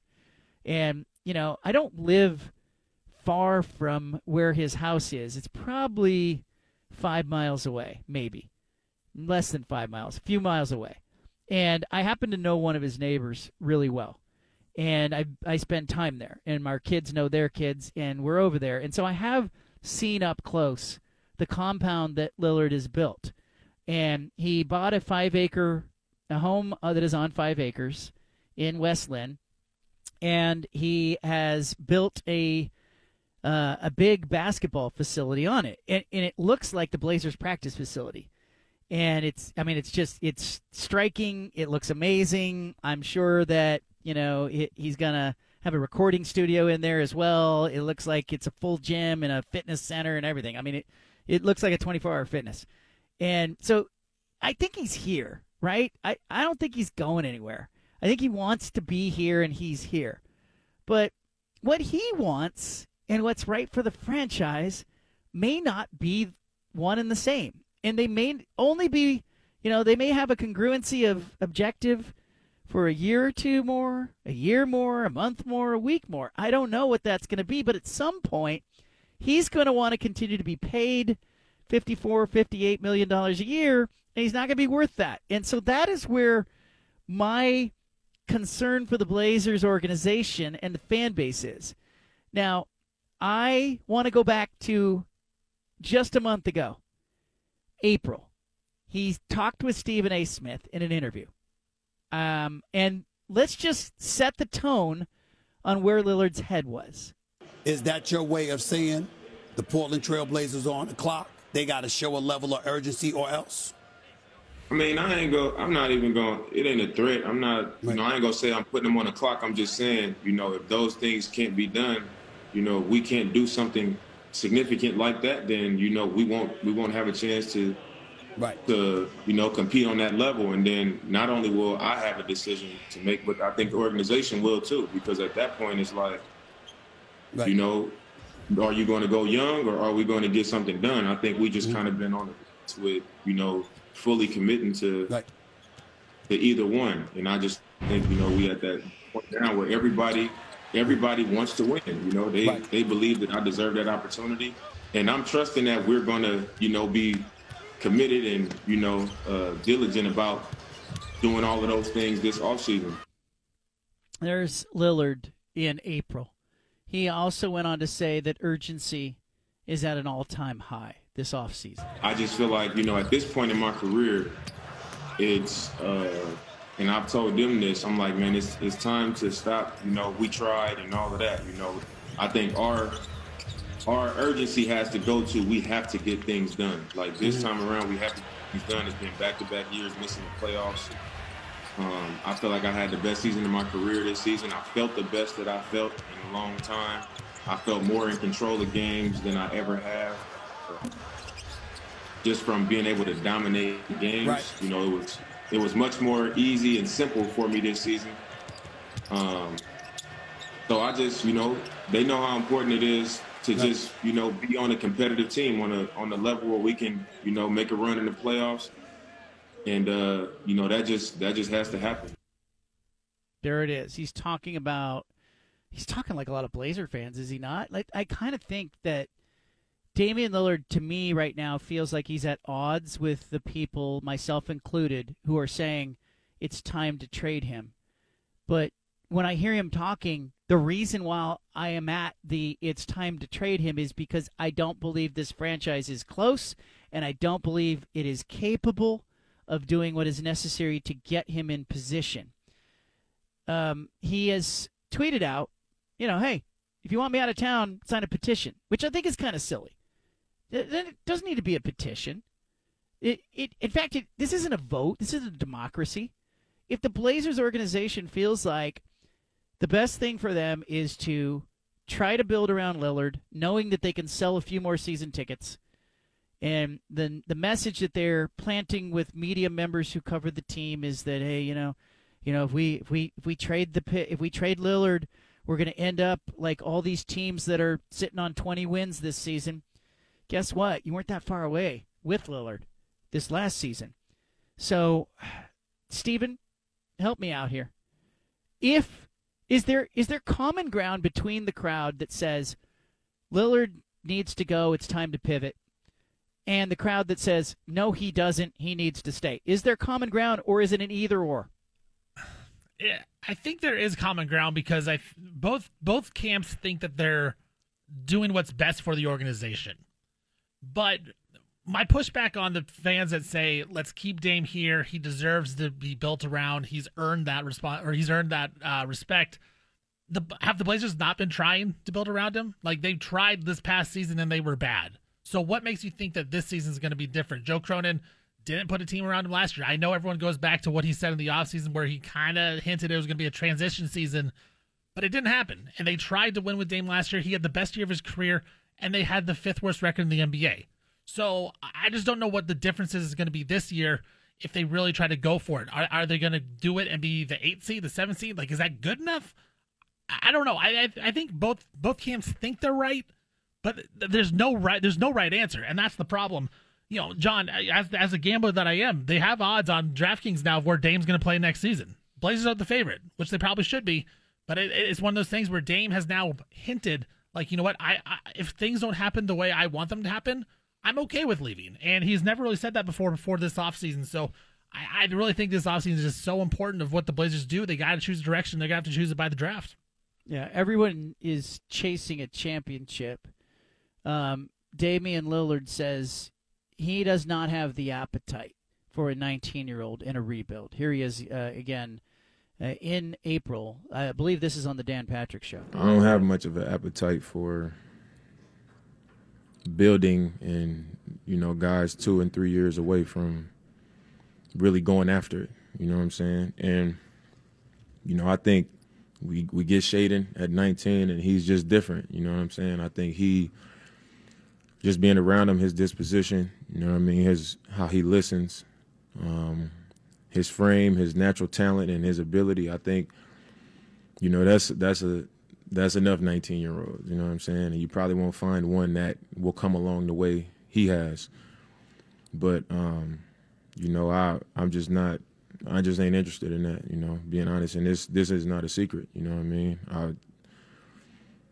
I want a chance to go for it. And if the route is to do that, then, you know, that's not my route. So, you know, I think we all in line with doing what we got to do to put a team together that we can actually go out there and get something done. You know what I mean? I want to hear from Blazer fans. Lillard, build around him.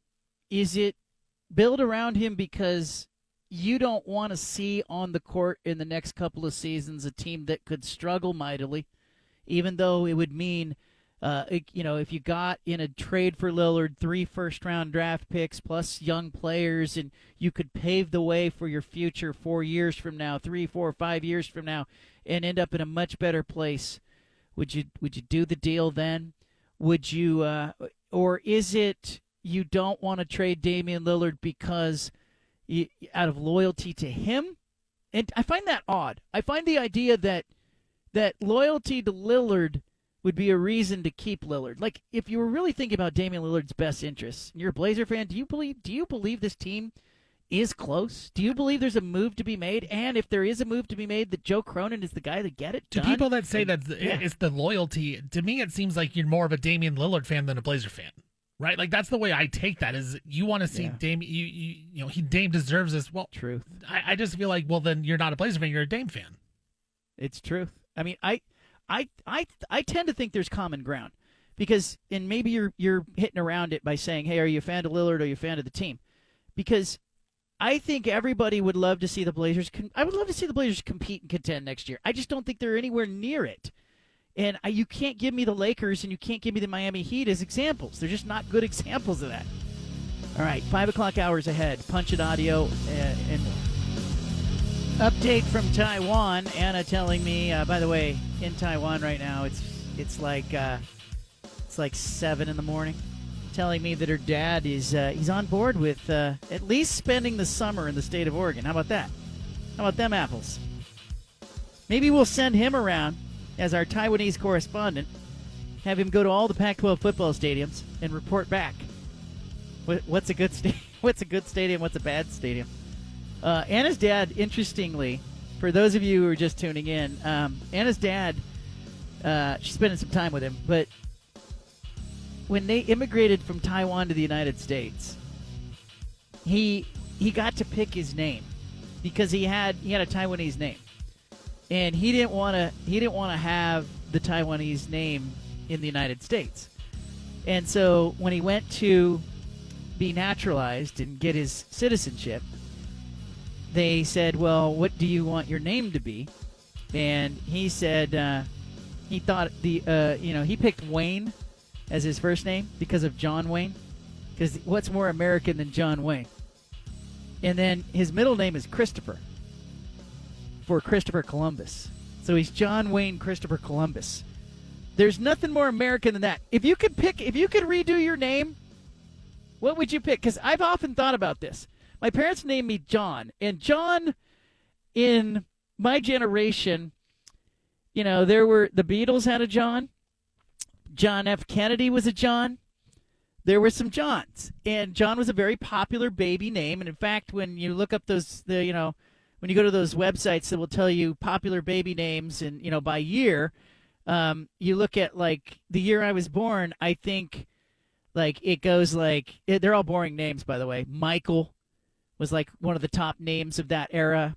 Jason, James, Robert, John, Brian, Matthew, Daniel, just steady names. There's some biblical connections there as well. But I have growing up a John, there were multiple Johns in every elementary school class I had. Like, I didn't like being a John because there was John A, there was John C, there was the other John C. There were, I go into a Starbucks now. It's true. And they go, I got a iced vanilla latte for John. And I watched three guys turn their head, and I'm like, yep, that's us. That's what we do. That's why when we named our kids, John and Anna, we named them Graziana, who we call Zia, and Sojourner, after Sojourner Truth, and we call her Soji. And nobody, maybe someday, Soji will be in Starbucks, and they'll say, Sojourner, and three Sojis will turn around. I don't know. But Stephen, you're kind of in the same boat. Stephen's a very popular name.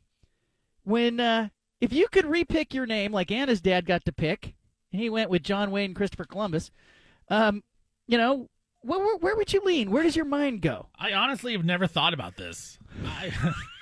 That's why you come to the show. Yeah, I kind of like Stephen now. Like you said, like it's more unique nowadays.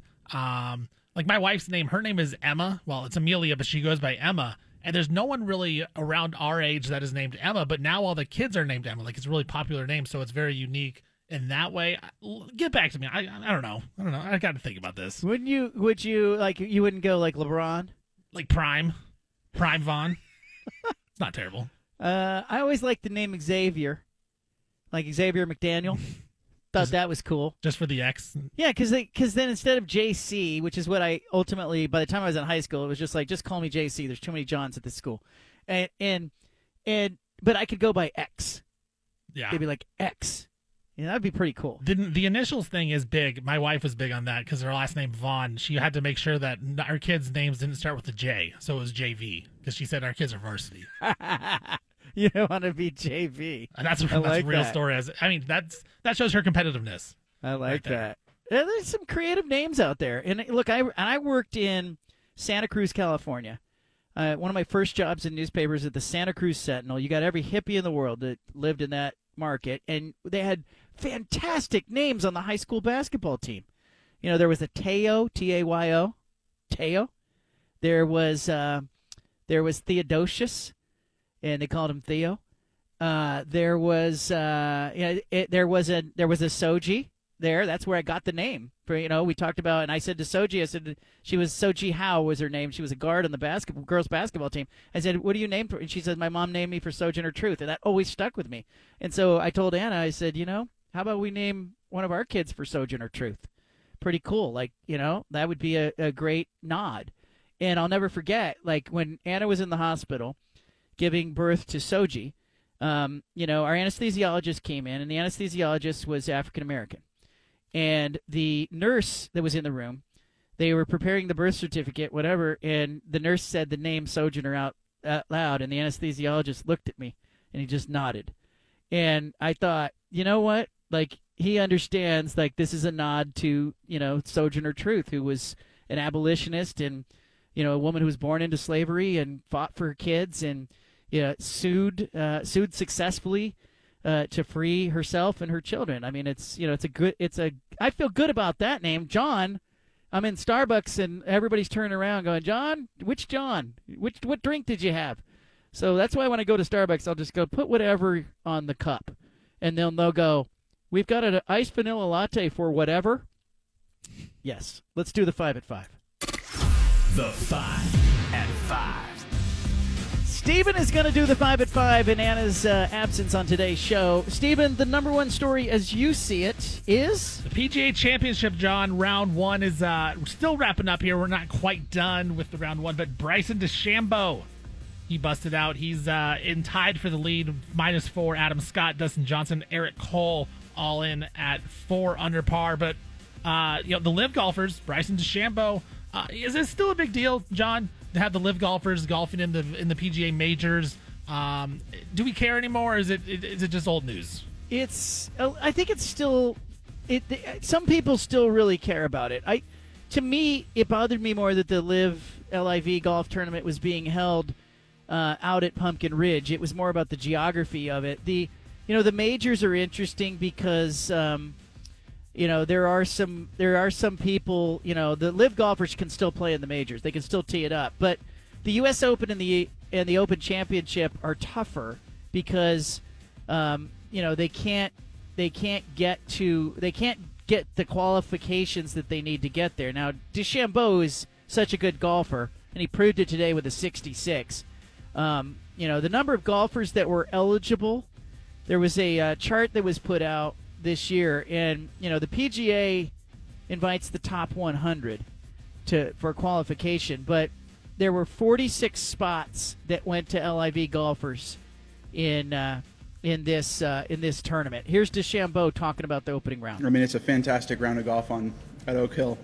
It's a prestigious place, very difficult golf course. As I was looking at it throughout the week, I'm like, man, I don't know how shooting under par is even possible out here in some of the golf holes. But luckily I was able to play some really good golf, hit a lot of fairways, do my job, and make some putts.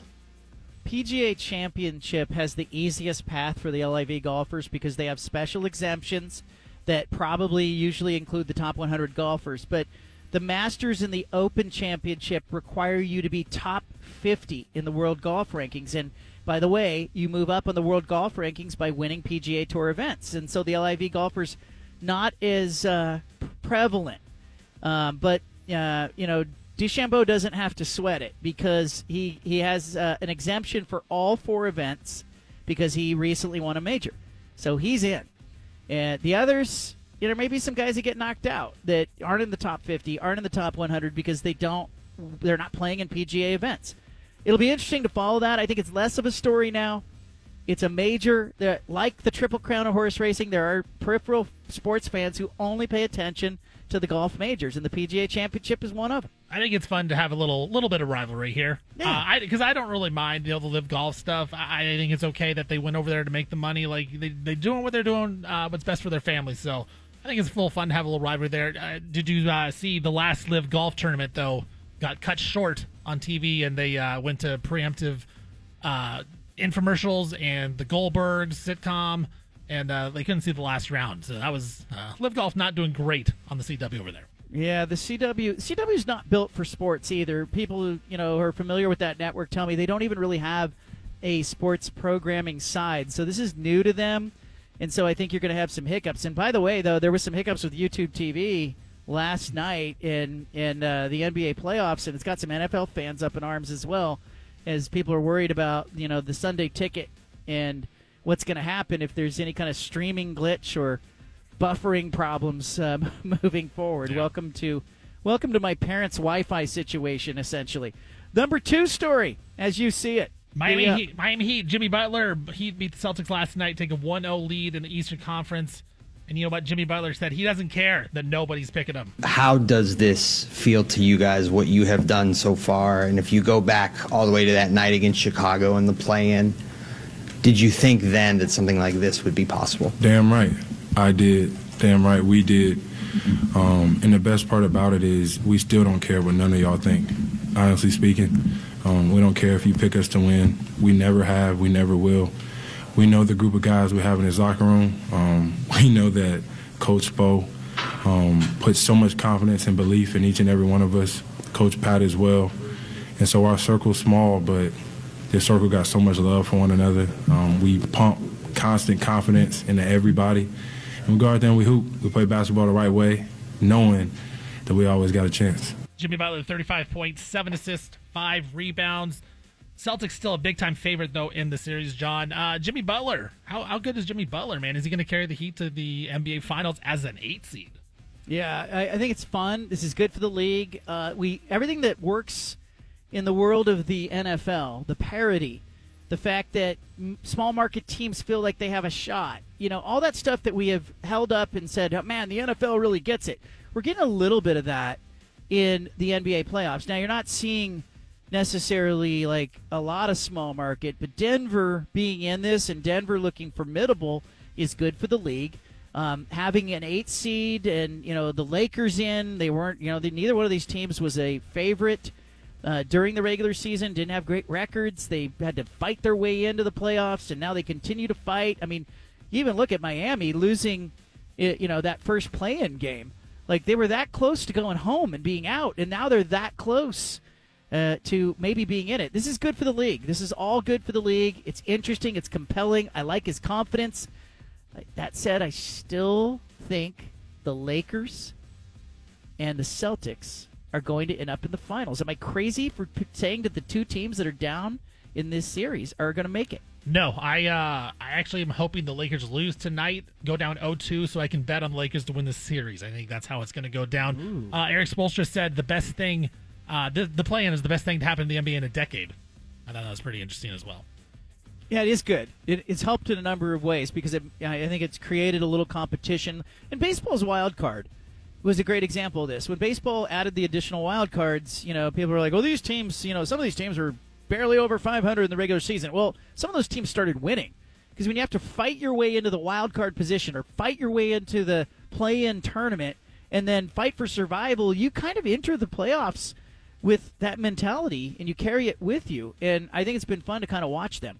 The number 3 story is Steven sees it. The Pac-12, they have added access to their football games next season. They'll have some coaches' interviews, different camera angles, in the booth, coaching booth, locker room, certain players being mic'd up pregame.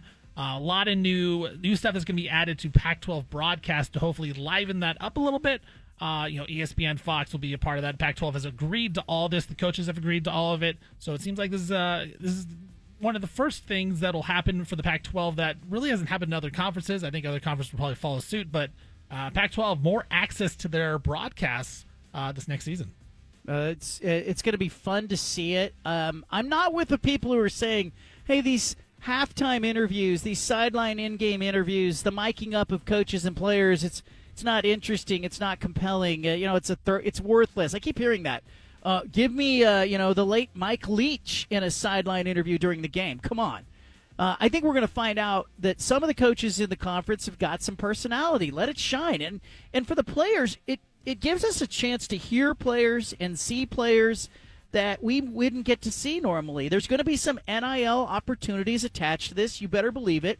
The networks and, not the league itself, but the networks can work with different sponsors and different players on highlighting them. Major League Baseball is doing this. Some of it feels orchestrated, some of it feels unnecessary, and some of it is terrific. I'm a fan of this. I also think it suggests that ESPN and Fox want to be involved with the Pac-12, and I think they're going to try some forward-thinking things across sports. You're not just going to see this in the Pac-12. You're going to see it in the Big 12. You're going to see it in the Big 10 and the SEC, too. This is just kind of the way of the world. They want to take you as a viewer behind the curtain, behind the scenes. It's what I tell you on this show. Like, what do I want to do? What's my ultimate objective on the show? I want to take you somewhere where you can't go. I want to take you behind the scenes, show you something, inform you, help you understand something. And I do that with my writing, too. I want to take you somewhere at johncanzano.com that you can't go otherwise. And I think television does that very well, and they're trying to do it more and more. I think it's fun. I think it's a good idea to have this, but it's another example of just in sports of we worry about everything else but the actual game. I need the game to look good. I need the game to go smoothly on the broadcast. We're worried more about this extracurricular stuff. In the NBA, we're all worried about the offseason and trades and Woj bombs. You know what? I want to actually watch the games. I want to watch the teams on the court. I think this is another example of this type of thing. But there's really no downside to it because I think it can just show some fun interactions. Number 4 in our 5 at 5. What do you got? We talked about this a little bit in the Punch and Audio, but ACC Commissioner Jim Phillips, he wrapped up 3 days of spring meetings. But he had a message of unity for the ACC, saying the league athletic directors have told him that they're, quote, all in this together, end quote, all the teams in the ACC. The week started with reports of 7 schools having their own discussions about the league's grant of rights and finding a path forward. But the Commissioner Phillips says ACC will stay intact and they are moving forward together. Jim Phillips, ACC commissioner. I think they're trying right now to create some leverage against ESPN, or that they can use against ESPN, and the imminent threat that they could peel away, or that they're not on board, or that they're going to litigate. I don't think they'll be successful. I don't think they can walk themselves out of that media rights deal that they signed with ESPN. I don't think any court in America is going to accept it. I also don't think they're going to blow up the ACC with those teams having nowhere to go and potentially involve themselves in litigation with ESPN in that way. So I think this, for now, is grandstanding. And I think, we all know they're unhappy. They're holding their breath. They're kicking their feet. They're on the living room floor. But I think ESPN's going to go, okay, when you're done throwing a tantrum, let's talk about how we might sprinkle some more revenue on your conference. Let's think about some forward-thinking things instead of trying to unwind a deal that has already been signed. Is there a potential where all this realignment talk, media rights talk, Pac-12 dismantling, Big 10 or Big 12 dismantling, ACC going away, could it just be a big bunch of nothing where all the only teams that happened to move were USC, UCLA, and that's it? Like, those are the only schools that move?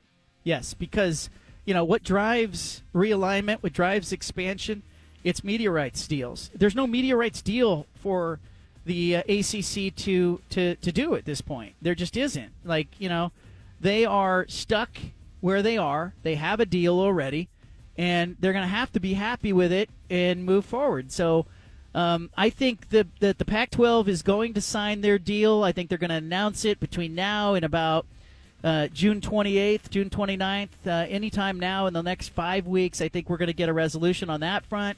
I don't think anyone's leaving. And then I think, that's why I think some of the ACC stuff is popping back up, because I think the media that was so hyper-focused on the Pac-12 is going, okay, there's no more oxygen in that room. Where do we go now? I think it's a little bit irresponsible. Look, but if the ACC commissioner's talking about it, I don't blame Sports Illustrated. I don't blame The Athletic. I don't blame ESPN for reporting what they're reporting. But let's be real about, the reality of the ACC is they are locked into a deal, and ESPN's not going to come to them and go, okay, we're going to let you out of it because it's a great deal for us and not for you. That's just not going to happen. Number 5, what do you got? Nice, happy story here. A guy that is much tougher than me, Liam Hendricks, reliever on the Chicago White Sox. He has stage 4 non-Hodgkin's lymphoma. He is expected to return to the White Sox as early as Monday. He was back in Chicago today. He's been great the last 4 seasons, one of the best relievers in all of baseball. 114 saves, 2.26 ERA. Last 4 years, Liam Hendricks fighting off the cancer and going to be back with the White Sox early next week. What a story, what a tough guy right there. Yeah, that is what it's all about. We talk about what's important in life. We talk about 71 points in a basketball game or the Miami Heat taking a lead or somebody chasing a home run record. But, we often forget that sometimes these athletes are people. No, all the time they're people. But just sometimes we see them as people. And I think it's one of these cases, that we're looking at now. Good luck to him and to his family. All right. Coming up, we will talk about Oregon and Oregon State. I've done enough talk about the Washington schools. I want to drill deeper on the Beavers and the Ducks. Plus, Portland State, I'm disappointed. I'll tell you more why later. I was struck by something that Steven said earlier. I'll get to the Ducks and the Beavers here in a moment. But, Steven, you said you were rooting for the Lakers to lose Game 2, to go down 2-0 to the Denver Nuggets. And then you want to bet them to win the series because you think they're going to roar back and win it down 2-0. I do. You got them in 6 or 7? I think probably 7. And here's my thinking on this is Denver is not a very deep team. They got Bruce Brown off the bench. Christian Brown is okay. He's a rookie out of Kansas. I don't think that Denver is very deep. I think they were so reliant on Nikola Jokic, Jamal Murray offensively, where they are going to tire down by the end of the series, if that makes sense. I think the Lakers are so deep that they're playing guys that already they don't have guys on the bench that aren't even playing that I think they can throw in the series and have a game kind of like Lonnie Walker did against the Warriors. Lonnie Walker's now a part of the rotation, but I think they have other guys, Malik Beasley, Troy Brown, like those guys come off the bench if they really needed them to, and they can make an impact. So I think by the end of this series, and now this is tougher. It's a more physical team. The Nuggets defensively weren't great this season in the regular season. I think the Lakers are just a better team. So I think this Game 2, I could see where the Lakers win, but I also think I could also see where Denver comes out and wins this game very, very much like Game 1, where they were in control for most of this game. I think that could happen, but I wouldn't count the Lakers out until they lose a home game. So for me, I hope they lose and I get a better price on them in Game 3 to win the whole series. There you go. There's your logic. So basically, you're setting them up for the ambush. Yes. You're waiting for the odds. Yes. And you don't like the odds right now? It's okay. It's like plus 240, I want to say, somewhere around there. But okay. I think it can get up to 300, 340, 350, okay. Something like that. So you're gonna wait. But What happens if the Lakers win this? The Lakers win Game 2, then it kind of messes with your plan. It does. It messes with the plan. Then I just don't make a series bet on it. So which sucks because I don't get a bet. Well, what fun is that? So then you don't make any bet at all. Yeah, just no series bet. Okay. I just have to go game by game. All right.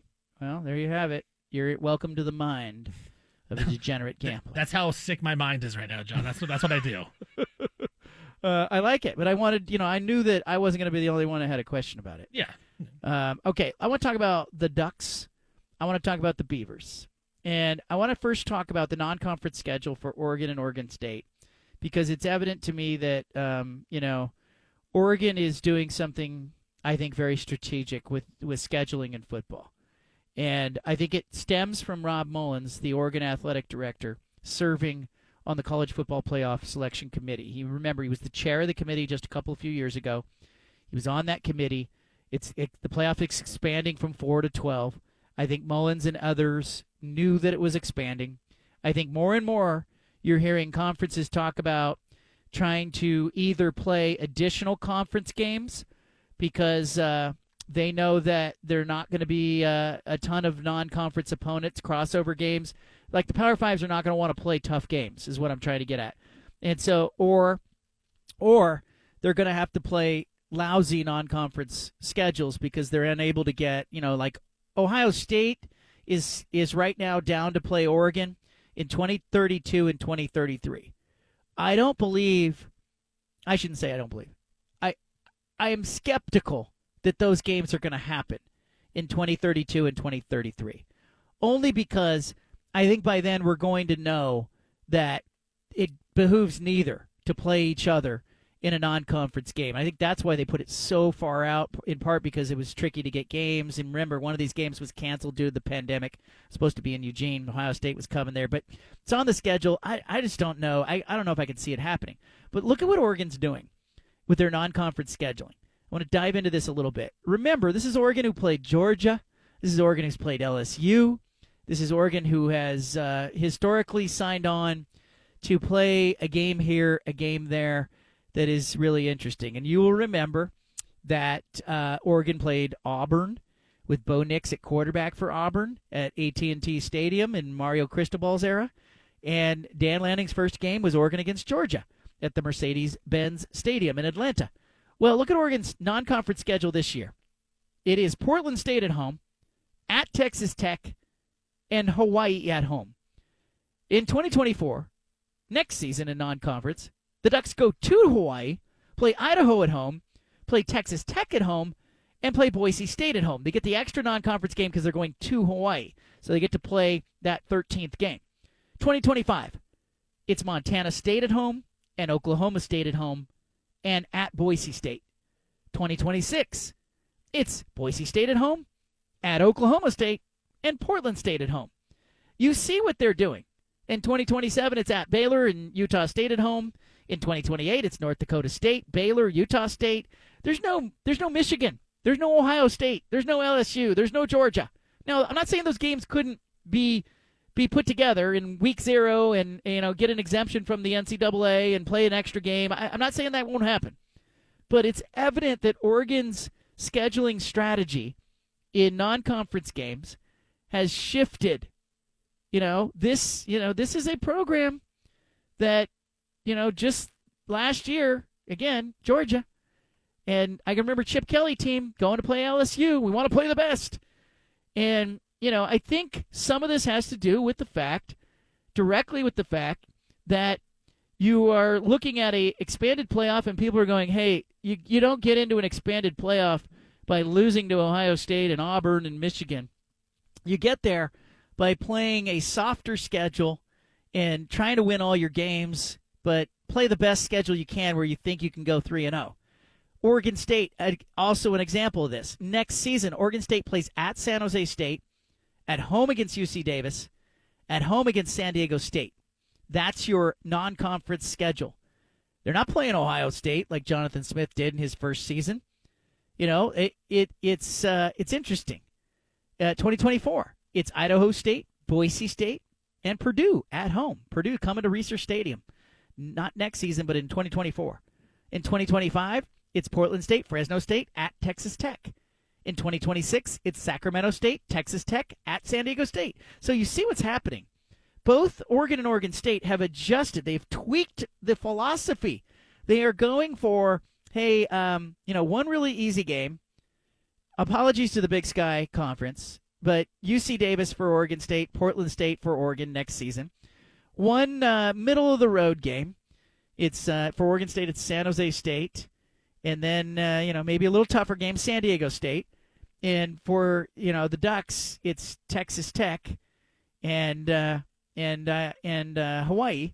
So the philosophy here is go 3-0. That's it. Go 3-0. And Rob Mullins, I think he learned that by being on the playoff selection committee and looking around and going, hey, man, nobody cares that Alabama didn't play anybody. Alabama won't even go on the road. Nobody cares about that because they look at the SEC and they say, that's a really good conference, and if Alabama wins that conference or even comes in second, man, they should probably be in the playoff. They're that good. The Pac-12, I think, is constructing a narrative, especially for this next season, that it's going to have 5 or 6 really good teams. And so it behooves everybody to kind of go, let's go 3-0 in non-conference games, and let's not play a bunch of games that are going to make us look like we're not that good in the early part of the season. I think there's a definite strategy in play, and I think it is beneficial to the Pac-12. I think they're looking hard at like just trying to game the system the best they can. And I know that people got mad at me. I said, you know, even when Mario Cristobal went to Ohio State 2 years ago and won, I wrote that week, I picked him to win. You know that. Like, if you're a listener to the show, I was the only person out here going, they're going to win this game. Everybody else saying, they're going to the horseshoe, they're going to lose. I said, no, they're going to win it, but they shouldn't be playing it. I wrote that. They're going to win it, but they shouldn't be playing it. They have no reason, no business playing that game. They had no business going to play Georgia other than the $4 million they made to go do it. There was no incentive. There was very little upside to go play that game, because you win that game, you still have to go into conference play, and you still have to win your games in order to get to the conference championship and then maybe the four-team playoff. And if you lose that game, that's a lot to overcome.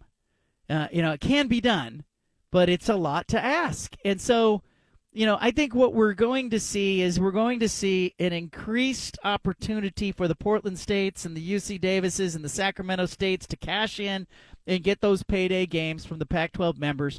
And John Wilner and I talked about this on our podcast, Canzano and Wilner, the podcast. We talked about this.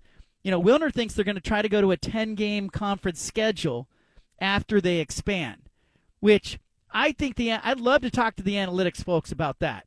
Like, I think it's a bad idea, but his logic is, you know, hey, you're going to have more teams, you know, that like the Power Fives aren't going to want to play each other because they're not going to want to add losses to their resume. But my rationale is, like, I think the more conference games you play, correct me if I'm wrong, mathematicians, the more opportunities you have to add losses within your conference. I'd rather see the Pac-12, not from a competitive standpoint, not as a season ticket holder, but I'd rather see the Pac-12 try to go 3-0 in all these non-conference schedules and, you know, play a Big 12 opponent, play a middle-of-the-road or below Big 10 opponent. If you're going to play an SEC opponent, they better not be Georgia, Alabama, LSU, Auburn. I don't want to see those teams, but, you know, if you want to get Vanderbilt in there, okay. You want to play Mississippi State? I'm okay with that. But I think you're going to see the scheduling changes and the way people think and the way people schedule shift dramatically. And I won't be surprised if the winners, the ultimate winners in this equation, end up being like, you know, the mid-major programs who now can say, all right, instead of $550,000 to play that payday game, we want $1.5 million. And we'll play every year if you give us $1.5 million, because, you know, as Bruce Barnum has told us on the show, the Portland State football coach, you know, Alabama called. They wanted a game. And I think he said, all right, $2 million. Alabama said, we'll get back to you. Never called back. But I think you know, we've seen those payday games escalate from $250,000 to $400,000 to $500,000 to $750,000. Some of these programs are getting $1 million now to play those games. I think it's going to keep going because now there is a bigger demand from SEC, Big 10, Big 12, and Pac-12 teams that need to play these games, and they don't want to play each other necessarily, especially with an expanded playoff. Keep it here. Why I'm disappointed in Portland State. I'm just shaking my head at the Vikings. Man, I want the Vikings to be good. I feel like, you know, Michael Corleone, you know, I try to get out in the, you know, anyway, leave it here. Portland State meandering along. Yeah, I've got a soft spot in my heart for Portland State. I don't know if you have it, but I look at, you know, maybe because I grew up rooting for San Jose State, and at the time San Jose State was in the PC2A, the Pacific Coast Athletic Association, now not alive. It's now defunct, but I can remember San Jose State playing University of Pacific and UNLV and you know, I can't even remember all the schools that were in there, but we had season tickets. It was 1979, 1980. Dennis Erickson was the offensive coordinator. Jack Elway was the head coach. Dick Vermeil was on a staff there at San Jose State. It was those were good times, and for me. But I was well aware that San Jose State was not a Pac-12 team. You know, they weren't. Academically, they weren't. Athletically, they weren't. And, you know, I look at Portland State and I go, okay, there's a place in the ecosystem for Portland State. And I talked about it last segment. I think those schools that are in the Big Sky Conference are at least well-positioned from the standpoint of, look, if you're a Big Sky team, you are going to be in demand. They're going to have to schedule you. And I think, look, if you're out there right now and you're driving and you're tuning in, you've had a long day at work, and, you know, I'm here to entertain you on your way home. Here's what I'm going to say to you. I didn't like when Portland State hired their athletic director this last cycle, and I didn't have a qualm with who they hired, but I felt like the president at Portland State at the time, Stephen Piercy, was making a hire that was, you know, let's just hire the person who's going to come in and status quo it. I don't want anybody rocking the boat. And they hired an administrator who had been at Washington State and at Nebraska, John Johnson. He's been on this show. They hired somebody who I think is in the twilight of his career. I think, you know, he would admit that that's where he is. And I expected maybe they were going to come in and try to, like, market or launch some kind of campaign or explore a stadium. Like, Portland State needs a football stadium. They're playing out in Hillsborough. You know, I have just seen nothing that is going to disrupt the marketplace. I have seen nothing that is going to suggest that Portland State is here to win and to matter. And I'm not going to put it on. I'm not going to put it on John Johnson all the way himself, because I think he's working within an administrative standpoint or a structure at Portland State that is incredibly difficult to work in. The athletic department, as much as we all know that it could be the front porch of your university, at Portland State, I think the administration on campus there has largely looked at the athletic department as a nuisance. They don't understand it. They don't see how advantageous it can be. They do not see where it fits in the community. But I'm waiting for Portland State. Have they done a marketing outreach? Have they come up with an idea? Have they engaged any more fans? Do they have a plan? Like, as long as we are banging on the Blazers for not having a plan, what's the plan at Portland State?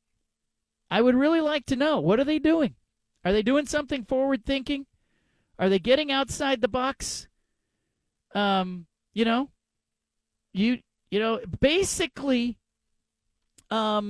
you are somebody who is essentially out there trying to believe in Portland State or looking for a reason to engage with Portland State, I don't think they're giving you one yet.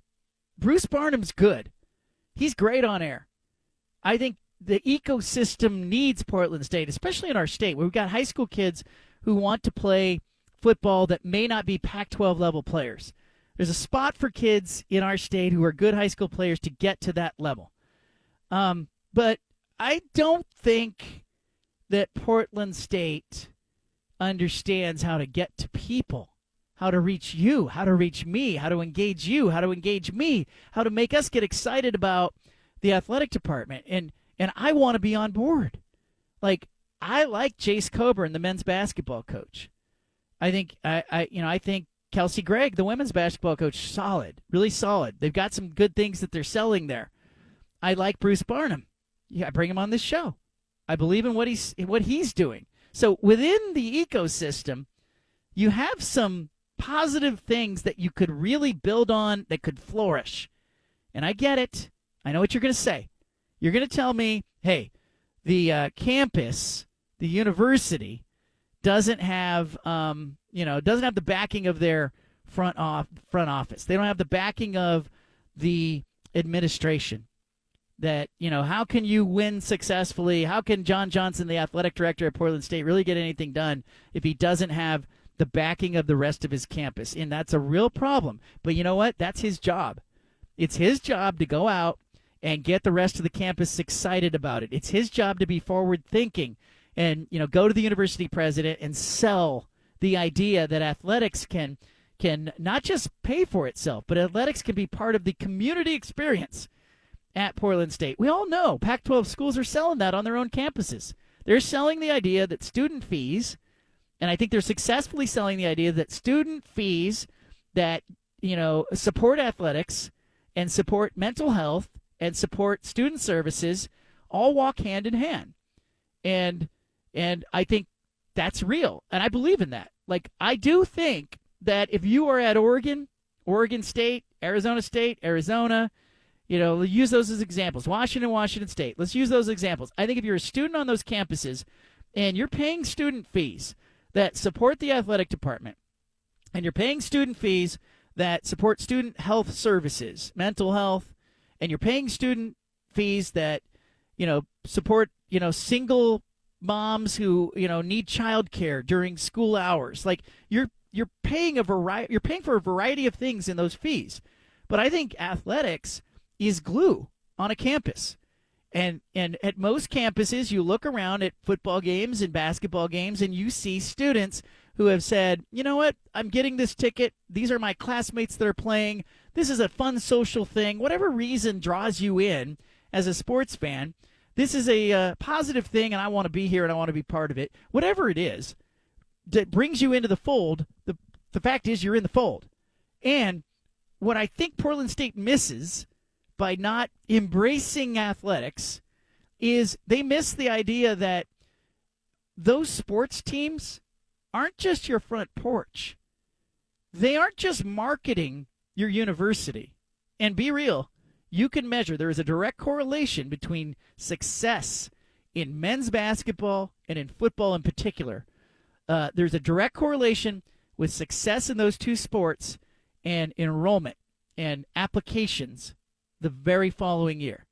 And it goes for Portland State as well. When Ken Bone took Portland State to the NCAA tournament and they played Kansas in the opening round, there was a whole bunch of enthusiasm and excitement for Portland State athletics, and you saw an uptick in applications. You saw an uptick in interest. There was suddenly a little more pride around Portland State, and it very quickly went away. And they just haven't sustained it. They haven't done it. Pokey Allen did it back in the day. He created some pride. He created an atmosphere. He created culture. They haven't done it. The university administration has not bought into it. They do not embrace it. And you know what they miss out on? It's not just, hey, this is a feel-good marketing thing. Teams are good. We're investing in it a little bit. Student fees are going towards this stuff. It's not just that. What happens when those students graduate and they go off into the world? You know what they want to do? They feel so good about their university and the degree and the experience they had, and they see sports being part of it. What do? They open their checkbooks and they become part of the Alumni Association, and they become a season ticket holder, and they write a check to the university. Sometimes it's a small check. Sometimes it's a big check. But I know some of these donors at Oregon, Oregon State, Washington State. You know, one of my good friends is a big-time donor at Washington State. And, you know, he writes big checks to Washington State. He lives in the Portland metropolitan area, but he has a very fond affinity and association with all things Cougar because it was a good time for him as a student. He didn't play football there. You know, his parents attended school there, and he has a positive association for the athletic department and the university, and as a result, he's writing $500,000 checks to Washington State. Washington State doesn't have that if they're not fostering a connection between their sports programs and their campus. And Portland State, for whatever reason, has fostered a Grand Canyon disconnect between the athletic department and the university campus, so much so that it feels like they're at odds.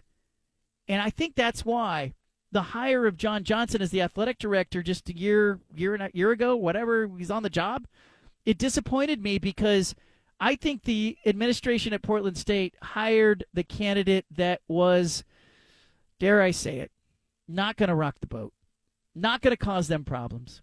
Not going to beat the drum, bang the drum, come up with a unique idea. I like John Johnson as a person, but for crying out loud, Can you think of one thing in the last year that Portland State has done on the marketing or outreach, an idea, a plan, fan engagement, anything? It's just been crickets. Been crickets. It's disappointing to me. Sorry to say it.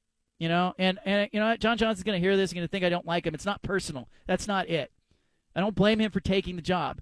But I think Stephen Pearcy, who was the decision maker at the time, was eyeing the door going, I'm out of here. Who can I hire is not going to cause me a headache? You know, look, we've all done it. We've all done it. You know, let me go with a path of least resistance. I'm not in the mood for this today. Like, that's what that hire was. It's unfortunate because Jace Coburn, the men's basketball coach, and Kelsey Gregg, the women's basketball coach, and Bruce Barnum, the football coach, they're all good coaches, and they could win. And they could win big, and they could help that university if that university believed it was worth the damn to invest in them. But here we are, a year later, status quo. We're back tomorrow with another great show. I appreciate you being here for it. The Bald-Faced Truth is not here for a long time, just a good time.